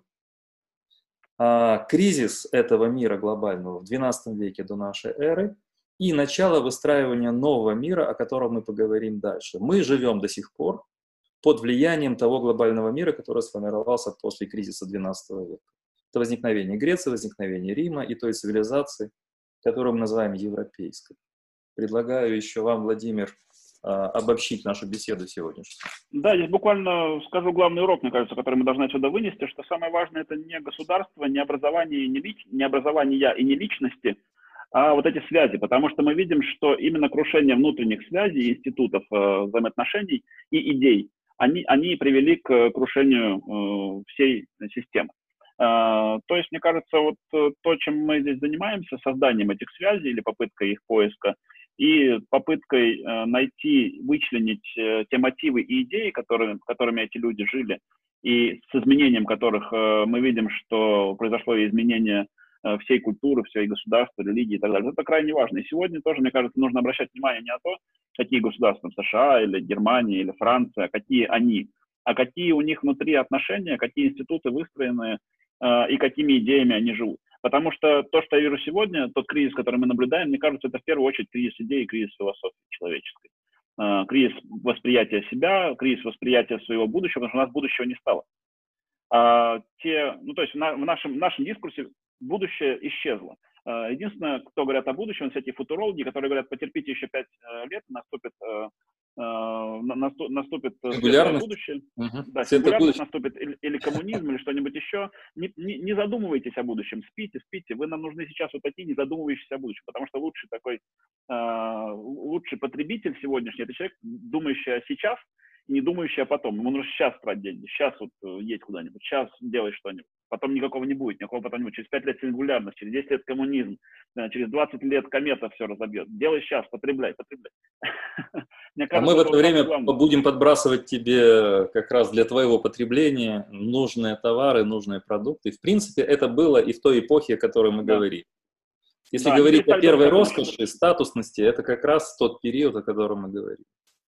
И мне кажется, вот сегодня главный урок, который мы должны из этого сделать, это создание институтов, причем институтов, направленных на будущее. Это будущее э, должно нами быть обсуждено и понято, и, ни в коем, и, это будущее, оно не связано ни с наукой, э, ни с логикой, потому что мы не можем этого вычислить. Мы сейчас до этого, мы здесь уперлись то, что мы пытались его предсказать. Оно непредсказуемое. Будущее будет таким, каким мы его для себя как э, страна, как государство, как семья, как человечество, все, как мы, как мы его определим. Потому что будущее меняется, будущее не предсказывается, оно меняется под воздействием нашего видения этого будущего. И вот я считаю, что в этом плане мы сегодня люди, культура, которая потеряла видение будущего, из-за этого уничтожающая себя. И, вероятно, это тот самый колосс, который начал падать в начале, в конце 19 начале 20 века, и мы вот как э, вши или блохи на этом колосе, мы не замечаем падения такого огромного тела. Мы как вот эти вот римляне в какой-нибудь гальской провинции сидим там у себя, пьем вино, и говорим, да все в порядке. Мы наоборот считаем это прогрессом. Мы говорим, смотрите, как мы стремительно развиваемся. Как, как мы стремительно развиваемся, смотрите, ветер все сильнее. Это, это, это не падение, это движение вперед. Да, все убыстряющееся, конечно. Да, причем ускоряющийся прогресс. Это я считаю главный вот. Добавил только нюанс, вы сказали очень верную мысль, но я хочу ее подчеркнуть. Mm-hmm. Это не только образ будущего, об этом мы еще поговорим в следующих беседах, но и образ связи, вы сказали, действительно. Вот если говорить о глобальном мире сегодня и спросить, какие главные фундаментальные связи или смысловые связи человечества 21 века, если мы будем реалистами, мы поймем, что это и не права человека, и не гуманитарные ценности, и не прочие возвышенные философские вещи, а это экономика и военная сила. И если мы объявили экономику и военную силу единственными связующими элементами, то с кризисов экономических, которые будут нарастать, и с ослаблением тех или иных военных игроков, по внутренним и внешним причинам, будем в США очень много внутренних причин, да, мы увидим, что эти связи очень легко разрушатся. А с разрушением этих связей глобальный мир просто как карточный домик сложится, и каждый из игроков, образовавшихся на этом поле, начнет тянуть одеяло на себя. Поскольку мы не обучены параллельным другим смысловым связям, а обрушение экономического порядка и военного порядка, в конце концов, может привести к непредсказуемым хаотическим последствиям. Да, да. И это не спасет совершенно. То, что сейчас, э, например, Трамп говорит, мы уводим все войска и занимаемся внутренними делами, это вот как раз он делает противоположное тому, что нужно делать. Да. Да. А в глобальном мире говорить, мы сосредотачиваемся на себе, это смерть. Увязывая свои рабочие места и процветание страны с э, глобальной экономикой. Это невозможно. Да, да. да. Да, если вы закончили, давайте перейдем к книгам, или вы еще что-то хотели подчеркнуть? Нет, я думаю, что мы сегодня самую такую длинную передачу записали, потому что много материалов. Сейчас мы еще вам поможем с литературой, а. чтобы вы прошли по нашим следам. Мы ждем также от э, вас э, вопросов, критики. Кстати, сразу по одной из критик э, я пройдусь. Это заметил опять или шесть наших комментаторов что вы перепутали Стеллу и Обелиск. Да, извините, это, но в пылу... Это случайно, да, конечно. Я в пылу раз... разговоров нам очень понравилось Возможно. слово «Стелла». Мы прекрасно знаем отличие Стелла и Обелиска, но когда вот так вживую мы беседуем, мы же не считываем, как дикторы телевидения, какие-то тексты мы говорим. Вы правы, принимаем вашу критику, в следующий раз будем более аккуратны, но это не со зла. Да, извинения. Да. Если говорить об обелиске, то, конечно же, обелиск — это именно форма, у которой пирамидальное навершие, естественно, так. И мы говорили о египетских обелисках в основном, а о стелле мы когда говорили, это была стелла Мернептаха, это вот каменный столб такой. А, это правда, это ошибка. Мы не хотели вас погрузить здесь в в какое-то иное а Вы, пожалуйста, критикуйте нас и дальше, только по-доброму, потому что мы да, да. с Владимиром очень много обрабатываем материала новейшего, и, естественно, могут быть какие-то помарки, ошибки. Для этого мы и беседуем, чтобы выстраивать. Мы в поиске, мы в путешествии. Если бы мы знали, что нас ждет за следующим изгибом скалы, но мы бы тогда ну, и не занимались бы нашим путешествием. Нам интересно неожиданные открытия. Да, это правда. По поводу книг, значит, самая такая основная книга, по которой мы сегодня говорили, наверное, это э, Эрик Клайн «1177». Да. Называется книга. Э, год, в котором год коллапса цивилизационного коллапса. Это как раз книга, описывающая. Довольно краткая она, здесь всего лишь 200 Я думаю, что мы теперь ведем ноу-хау. Мы не только книги будем представлять, а давать ключи к тому, как читать. Вот эту книгу читать легко, начать можно с последней главы, с эпилога, а потом продвигаться по отдельным главам. Она написана легко, хорошо и, и э, структурированно. Материал да. представлен структурой. Стала бестселлером она в Штатах в 2014 году. Одна из лучших э, книг Нью-Йорк Поста, я признал. Действительно, очень Есть русский книга. перевод. Да, очень хорошая книга, очень много здесь э, событий, исследований.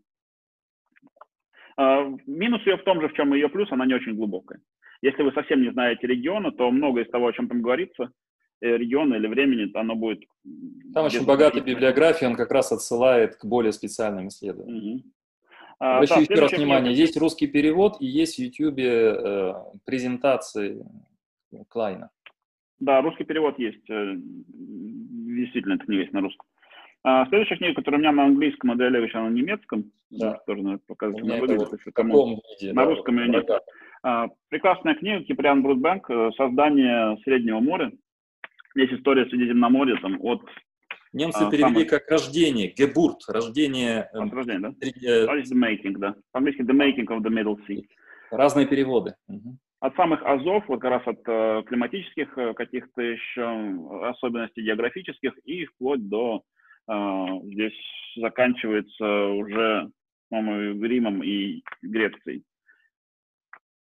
Это очень хорошая книга. Э, Ее плюс в том, что огромное количество материала, огромное количество э, иллюстраций. Минус в том, что ее как развлекательную книгу просто, наверное, читать не следует. Ее не следует идти как к большому справочнику, э, по которому вы можете изучать регион. Например, если вы такую книгу себе купите, в следующий раз, когда вы поедете куда-нибудь в отпуск, или в путешествие куда-нибудь там на Майорку или на Сицилию или на Крит, вы здесь в указателе посмотрите, что с этим связано, и узнаете их историю и какие там есть объекты, что там было найдено. То есть краткая рекомендация, не бросайтесь на эту книгу с желанием ее всю прочитать. Относитесь mm-hmm. как к такой энциклопедическим знаниям, где можно кусочки брать и прояснять для себя вопрос. Следующие две книги могу посоветовать тем, кто увлекается вообще морской историей. А, одного и того же автора. Это Дэвид Абулафи, такая вот книга. А, это кембриджский профессор, а, преподает он историю Средиземноморья по Кембридже, по-моему, сейчас скажу точно. Да, в Кембридже. Одну книгу он с нее начал, он написал The Great Sea, Великое море, где он пишет э, тоже историю Средиземноморья, но здесь э, эта история вплоть до практически наших дней у него идет то есть 20 век тоже. А, плюс ее в том, что в одной книге вся история Средиземноморья э, собрана без, э, с какой-то, с интересными событиями, личностями, не с таким большим упоминанием объектов, как это было э, в Среднем море. Но в Среднем море, еще повторюсь, только древняя история. А это вся история Средиземноморья. И тот же Дэвид Абулафи, а, если вам интересна еще, повторюсь, история мореходства, у него есть такая потолще еще книга The Boundless Sea, они, по сути, должны идти пакетом, потому что The Boundless Sea — это история освоения морей. Он начинает там с Маури Тихоокеанских, э, историю Индийский океан, Атлантический, э, ну, все, все открытые моря он рассматривает. Здесь как раз, чего он здесь не рассматривает, это вот Средиземноморье, потому что о ней написал отдельную книгу. И там у него совсем небольшая ссылка. Но если посмотреть, как торговля шла в Низком океане, как свои флоты создавал Китай, пока не отказался от внешней экспансии, решил заняться собственными делами, что да, привело да. к серьезному вот, кризису. Мы это обязательно рассмотрим потом. Да, это очень интересная история, флот знаменитый. А вот эти две книги очень советую, поэтому тем, кто интересуется морем. Их плюс э, в том, что лучшей истории морей вы не найдете. Минус в том, что она в основном про моря.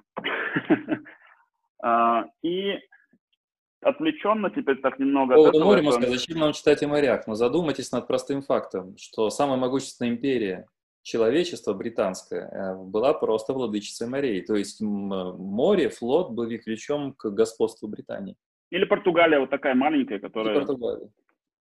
Еще могу посоветовать издательство DK. Вообще издательство DK советую, у них очень много разных интересных э, есть энциклопедии. Я вам, Андрея тоже что-то с ними карты какие-то привозил, там, да -да. DK очень много делает хороших энциклопедий. Вот это вот э, атлас мировой истории. Здесь э, карты, начиная с древней истории и заканчивая современной историей, где в одной карте просто вы можете э, найти какую-то, э, сразу получить себе иллюстрацию того, э, как происходило то или иное историческое событие в привязке к географии. Это чем хорош этот атлас? Ну, он очень наглядный, во-первых. Во-вторых, он тут вплоть до э, современной истории. Здесь есть даже карты Второй мировой, здесь уже карта ядерных испытаний. Mm-hmm. Очень интересно и наглядно. Советую такую тоже какой-нибудь что-нибудь подобное приобрести. Мы об этом с вами говорили, помните, мы о контурных картах и о картах говорили, а здесь вот атлас. Да, это визуализация истории, она необходима. Кстати, есть, английский, есть... есть английское издание, чтобы не пугались да. немецкого наши зрители.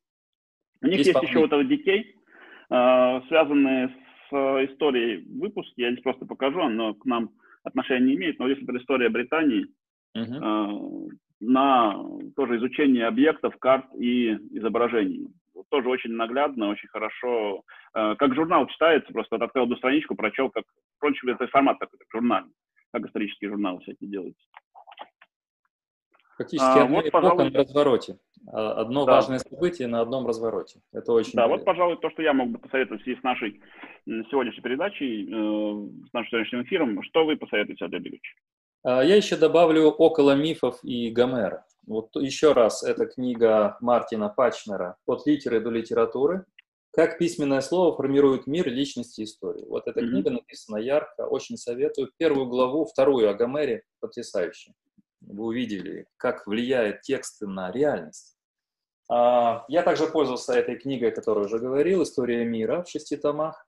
Здесь очень много дополнительных, дополняющих нашу литературу глав, очень важных. А, и теперь несколько вещей о Гомере. Лучше всего, если вы хотите прочитать Илиаду Одиссею, брать такое академическое издание.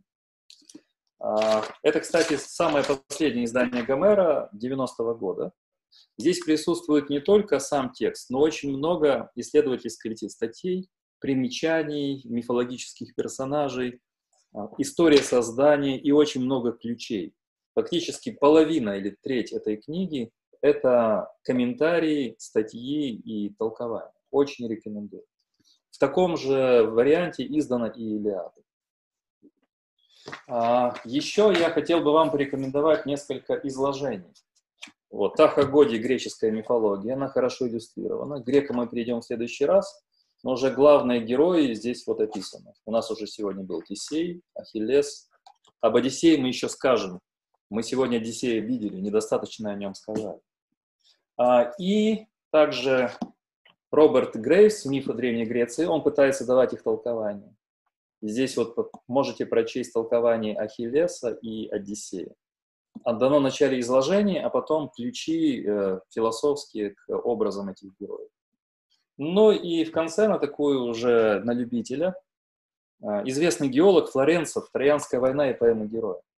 Это человек, который был профессиональным геологом, академиком, но всю жизнь увлекался Илиадой и незадолго перед смертью, умер он в 1986 году, а эта книга вышла в 1991 написал, посвятил увлечению своей юности, детства и всей жизни эту книгу. Она читается очень легко, написана, как будто писал гуманитарий, даже лучше гуманитарий, ясным, простым, очень хорошим языком.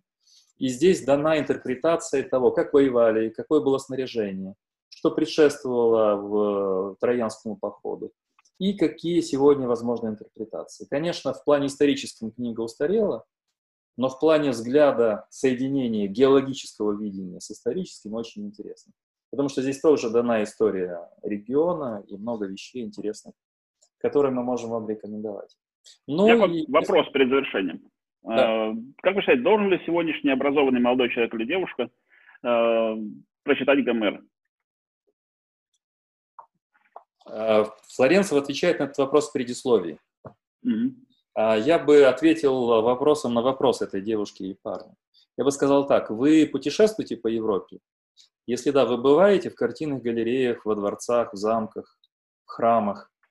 Вы видите там фрески, картины, скульптуры, гобелены. Вы видите воспоминания и а, описания всех военных походов и политических деталей истории Европы. Вы хотите иметь ключи к этому, вы хотите понимать, о, о чем там все. Или вы хотите быть невеждами, которые лишены ключей к сознанию, к целям и смыслам людей на протяжении нескольких тысячелетий.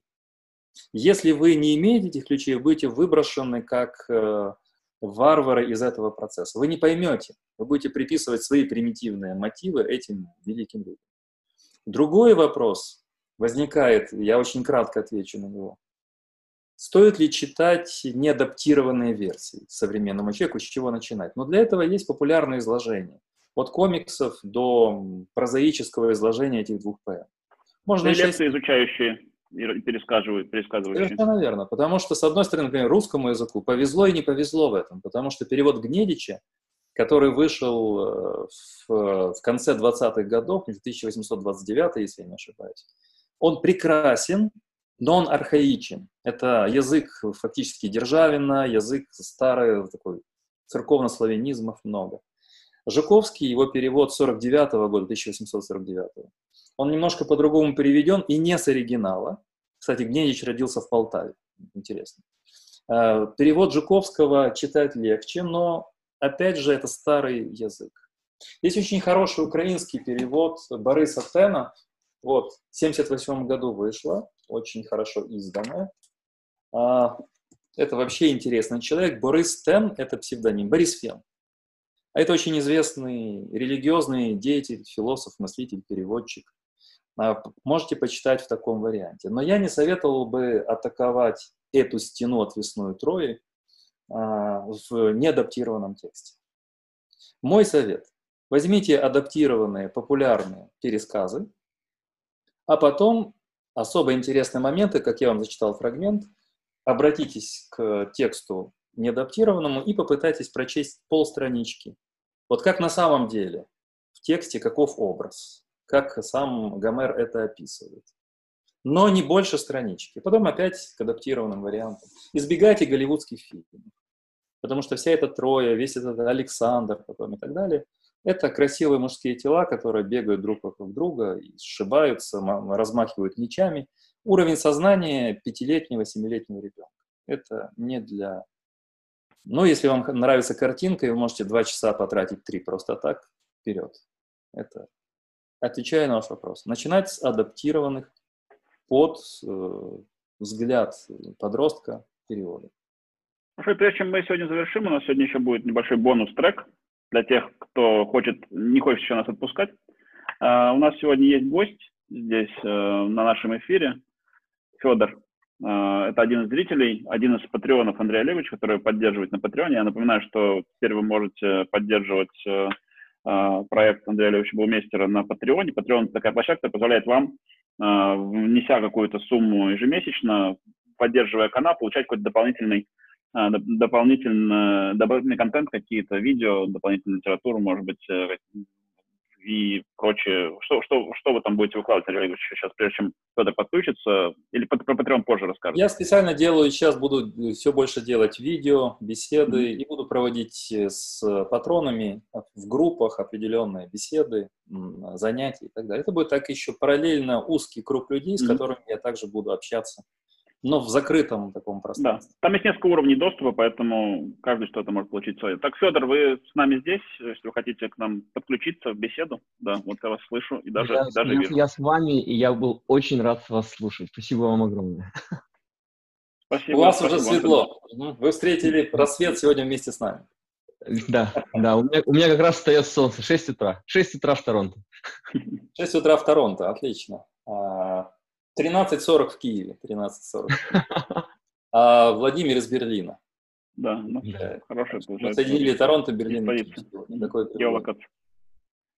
Um, я на самом деле очень благодарен uh, за много карт, uh, как, как любитель истории и как uh, большой любитель uh, uh, серии компьютерных игр «Цивилизация», «Седьмая Civilization». Для меня это было очень интересно вот увидеть где все эти а, государства, а, города-государства находились, и как-то для меня это карты всегда дают понять вот эту взаимосвязь этих культур, поэтому вот вы как-то извинились за количество карт, а я хочу вас за это поблагодарить.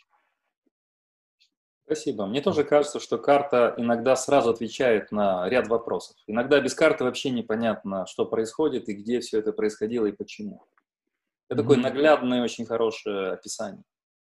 Да, и вот у, вас э, у меня есть уточняющие. Да, у меня у меня э, появились вопросы, да. То есть, например, а, мне было интересно, вот эм, торговые пути, которые проходили э, через все вот эти государства, они были в виду берега или они ходили напрямую, например, из Египта в, на остров Крит, то есть они ходили напрямую через море или они по береговой линии все равно передвигались? Я, насколько знаю, там были те и те. Э, египтяне сами были не очень хорошими мореходами, а вот э, критяне и киприоты, они вполне неплохо все ходили, по-моему, и без берега. Да, начиналось вначале э, от вдоль берега, и почему Эгейский регион был началом морской торговли? Потому что там, как сказал Владимир, острова друг, очень много островов.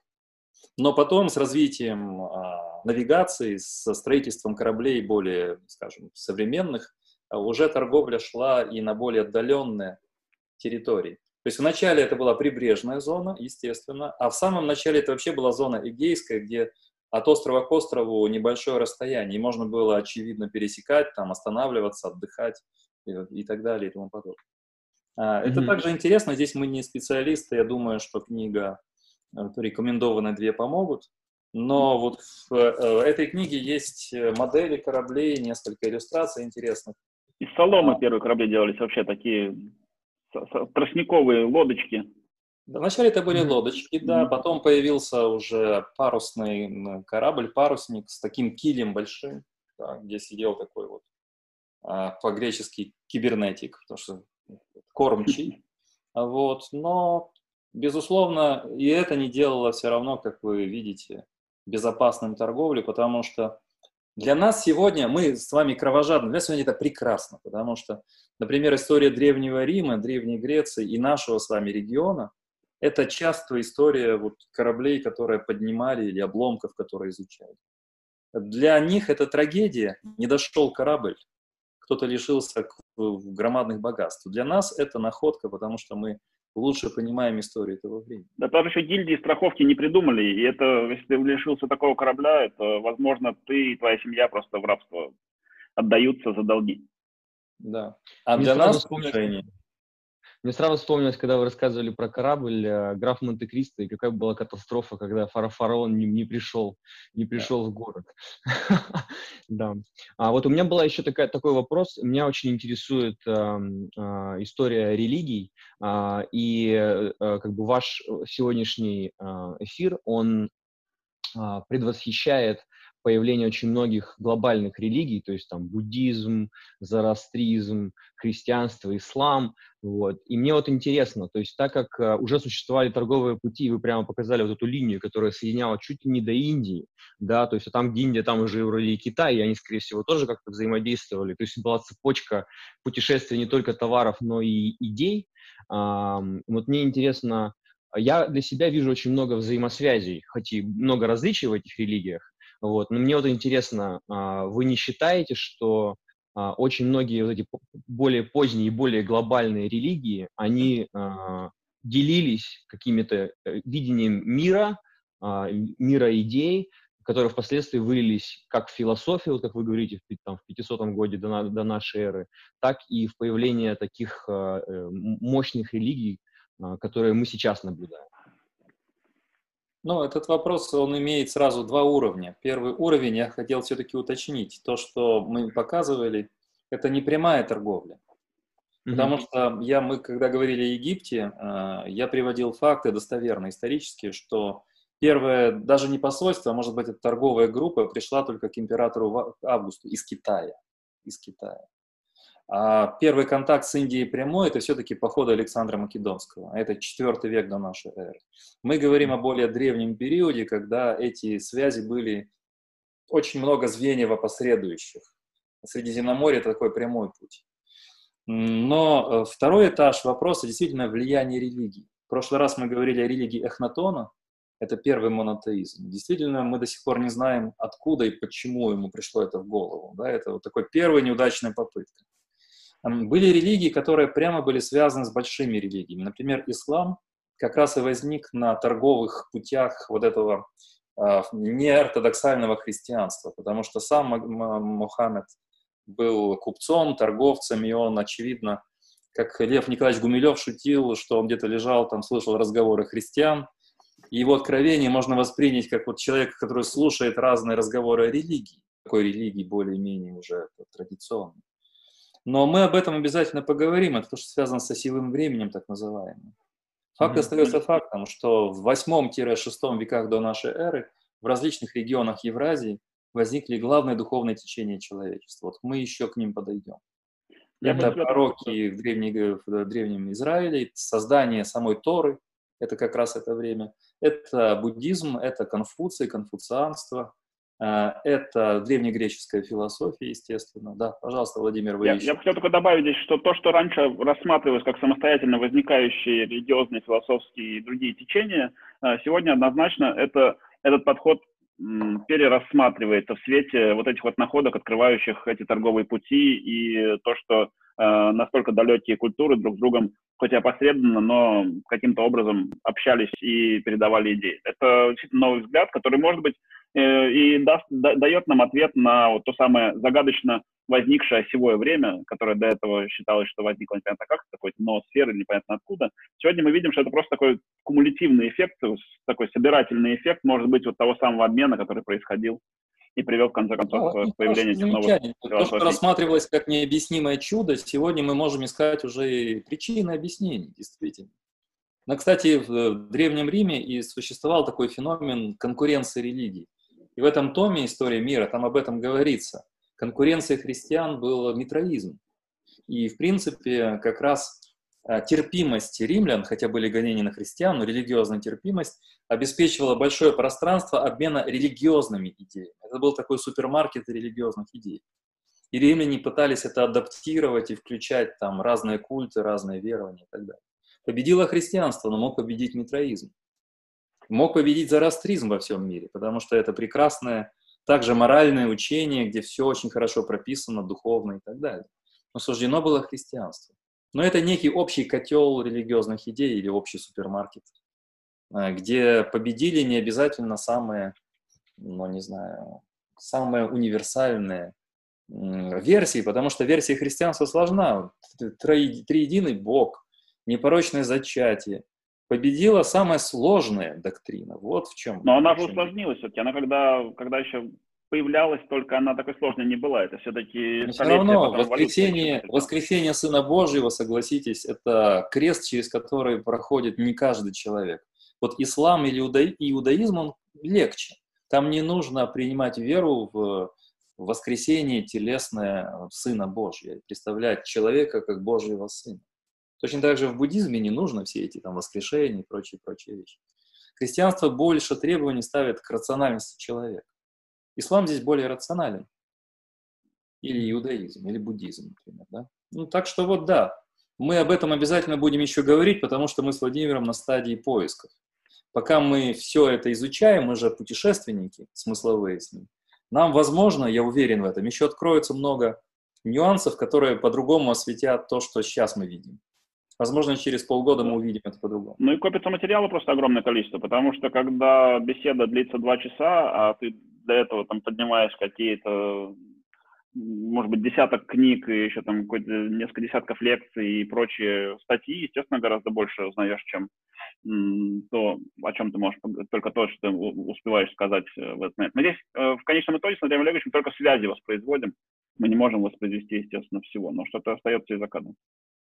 Но связи для меня это на самом деле это э, а, одно из самых вообще важных во всем этом, потому что без этих связей это все, как, как вы тоже правильно говорите в разных лекциях, это просто набор фактов, и их нужно как-то связывать между собой. И вот, например, вот э, для меня это очень интересно. Э, то есть я когда был там школьником, то есть для меня тоже эти все цивилизации, они как-то существовали так отдельно друг от друга. Вот, вот Египет, вот там где-то Греция, вот тут где-то Рим. Но в то время так и рассматривали, надо сказать. Тут это не то, что вы так восприняли, так и рассматривали до недавнего да. времени. А, и вот мне, например, очень интересно, как бы в моей Одиссее жизненной, да, то есть я сам родился на Урале, а, и как бы волей судьбы и моих а, выборов оказался в Канаде. И я вот, например, для себя тоже вижу даже здесь взаимосвязи очень интересные. Вот, например, у нас есть в Перми народы, которые очень похожи своей культурой на и Э, североамериканских индейцев. То есть я вот то есть я вижу вот эту взаимосвязь, эти uh-huh. гигантские времени, когда вы вот описывали каменный век, когда вот эти кочи, э, охотники-собиратели на протяжении каких-то непредставимых периода времени для нас, который вот так вот прогресс, завтра у меня сегодня, а тут десятки тысяч лет, э, и мы понимаем, что они медленно-медленно мигрировали, вот э, был перешеек между Аляски, вот они туда пришли, и вот я, я вижу у них взаимосвязи, то есть и у нас там есть ловцы снов э, на Урале, и здесь есть ловцы снов. Я играю на флейте, я начал, начал играть на флейте североамериканской, очень похожая пентатоника, например, на, э, на э, флейты китайские, то есть те же самые, тот же самый набор нот. Вот. Для меня, как для музыканта, я тоже как бы, мы все же через свои смотрим э, на ага. истории, э, э, проводим параллели. Вот. Я, например, очень, например, там варганы тоже существуют, как вот э, в, у нас там на Урале и э, на, се, на севере Европы, так и здесь, то есть они там существовали. Вот эти все взаимосвязи, это очень интересно, и когда их не видно, э, ну, очень многие вещи непонятны.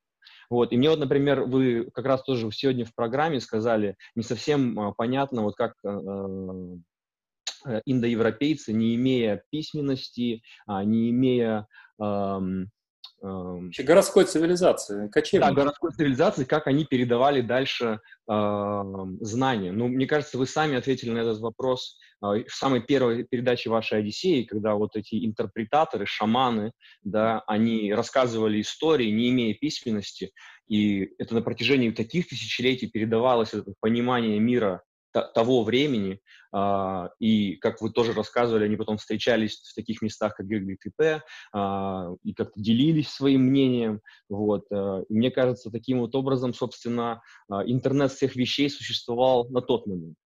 Вот мы пришли к завершению, мы э, на промежуточному завершению. Когда возникают смыслы и связи, когда шаманы из разных регионов с флейтами, с гитарами, со, с э, сказаниями собираются в одном месте, э, начинают петь, играть, говорить, беседовать, служить каким-то божествам. И это становится традицией, которая передается. Потому что возникает как бы деление, как в Фейсбуке или в других социальных сетях. Раз история пошла, пошла гулять. Они потом принесли в свои местности и стали также распространять. Это то, что социальная сеть придумала, это продолжение того, что нам свойственно. Делиться идеями, делиться историями рассказывать их, интерпретировать, передавать дальше. Гомер был таким же.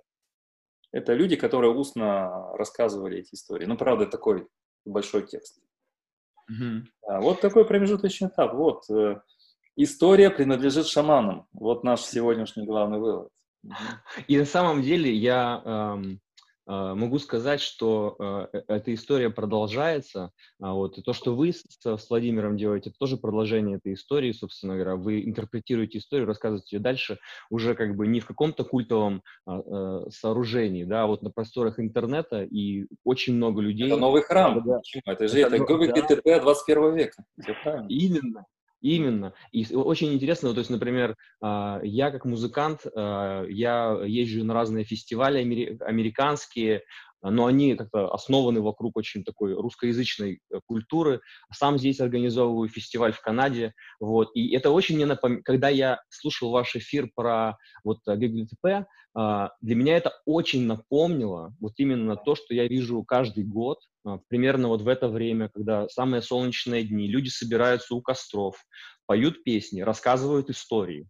А, то есть они как бы делятся своим мироощущением, своей какой-то философией, пониманием мира – расходятся кто куда, кто-то в Нью-Йорк, кто-то в Торонто, кто-то там в другие города, кто-то приезжает из России, уезжает, дальше существует, и потом снова собираются. И также mm. это, это происходит в России, естественно, и в, в Германии, и в Украине. Вот. И просто а, мы как бы продолжатели вот этой вот очень интересной культуры. Хотя... Но люди-то не изменились с тех пор. Да. Да, да, да. Вы описываете ту же схему, которая действует уже, как мы думаем, 1060 лет. Да. Хорошо, давайте а на, этом, на, этом, на этой ноте прекрасной сегодня и завершим. Спасибо большое вам, э, Федор, что вы с нами спасибо. сегодня были. Да, спасибо Андрей Олегович, э, вам спасибо. В следующий раз э, подумаем еще, какую взять следующую тему. Нам нужно и о еврейском государстве будет рассказать, и о греческом мире. Решим. Пока мы остановимся здесь. Возможно, сделаем какие-то параллельные программы, как у нас было с тем, как учиться. Спасибо всем, кто нас смотрел. Пишите в комментариях, пожалуйста, может быть, у вас какие-то есть замечания, пожелания по этому поводу. Андрей Ильич, у вас есть что добавить? Нет, нет, я благодарен за сегодняшнюю беседу. Она была чуть более насыщенной в плане разнообразия информации, но мы пытались создать для вас общую картину, для вас и для себя, потому что только проговорив это, у нас возникает целостное видение. Поэтому до новых встреч. Я думаю, это будет Древняя Греция. А, и Древний Израиль. Ближайшие темы, к которым мы перейдем. Да, всего доброго, до свидания. До свидания.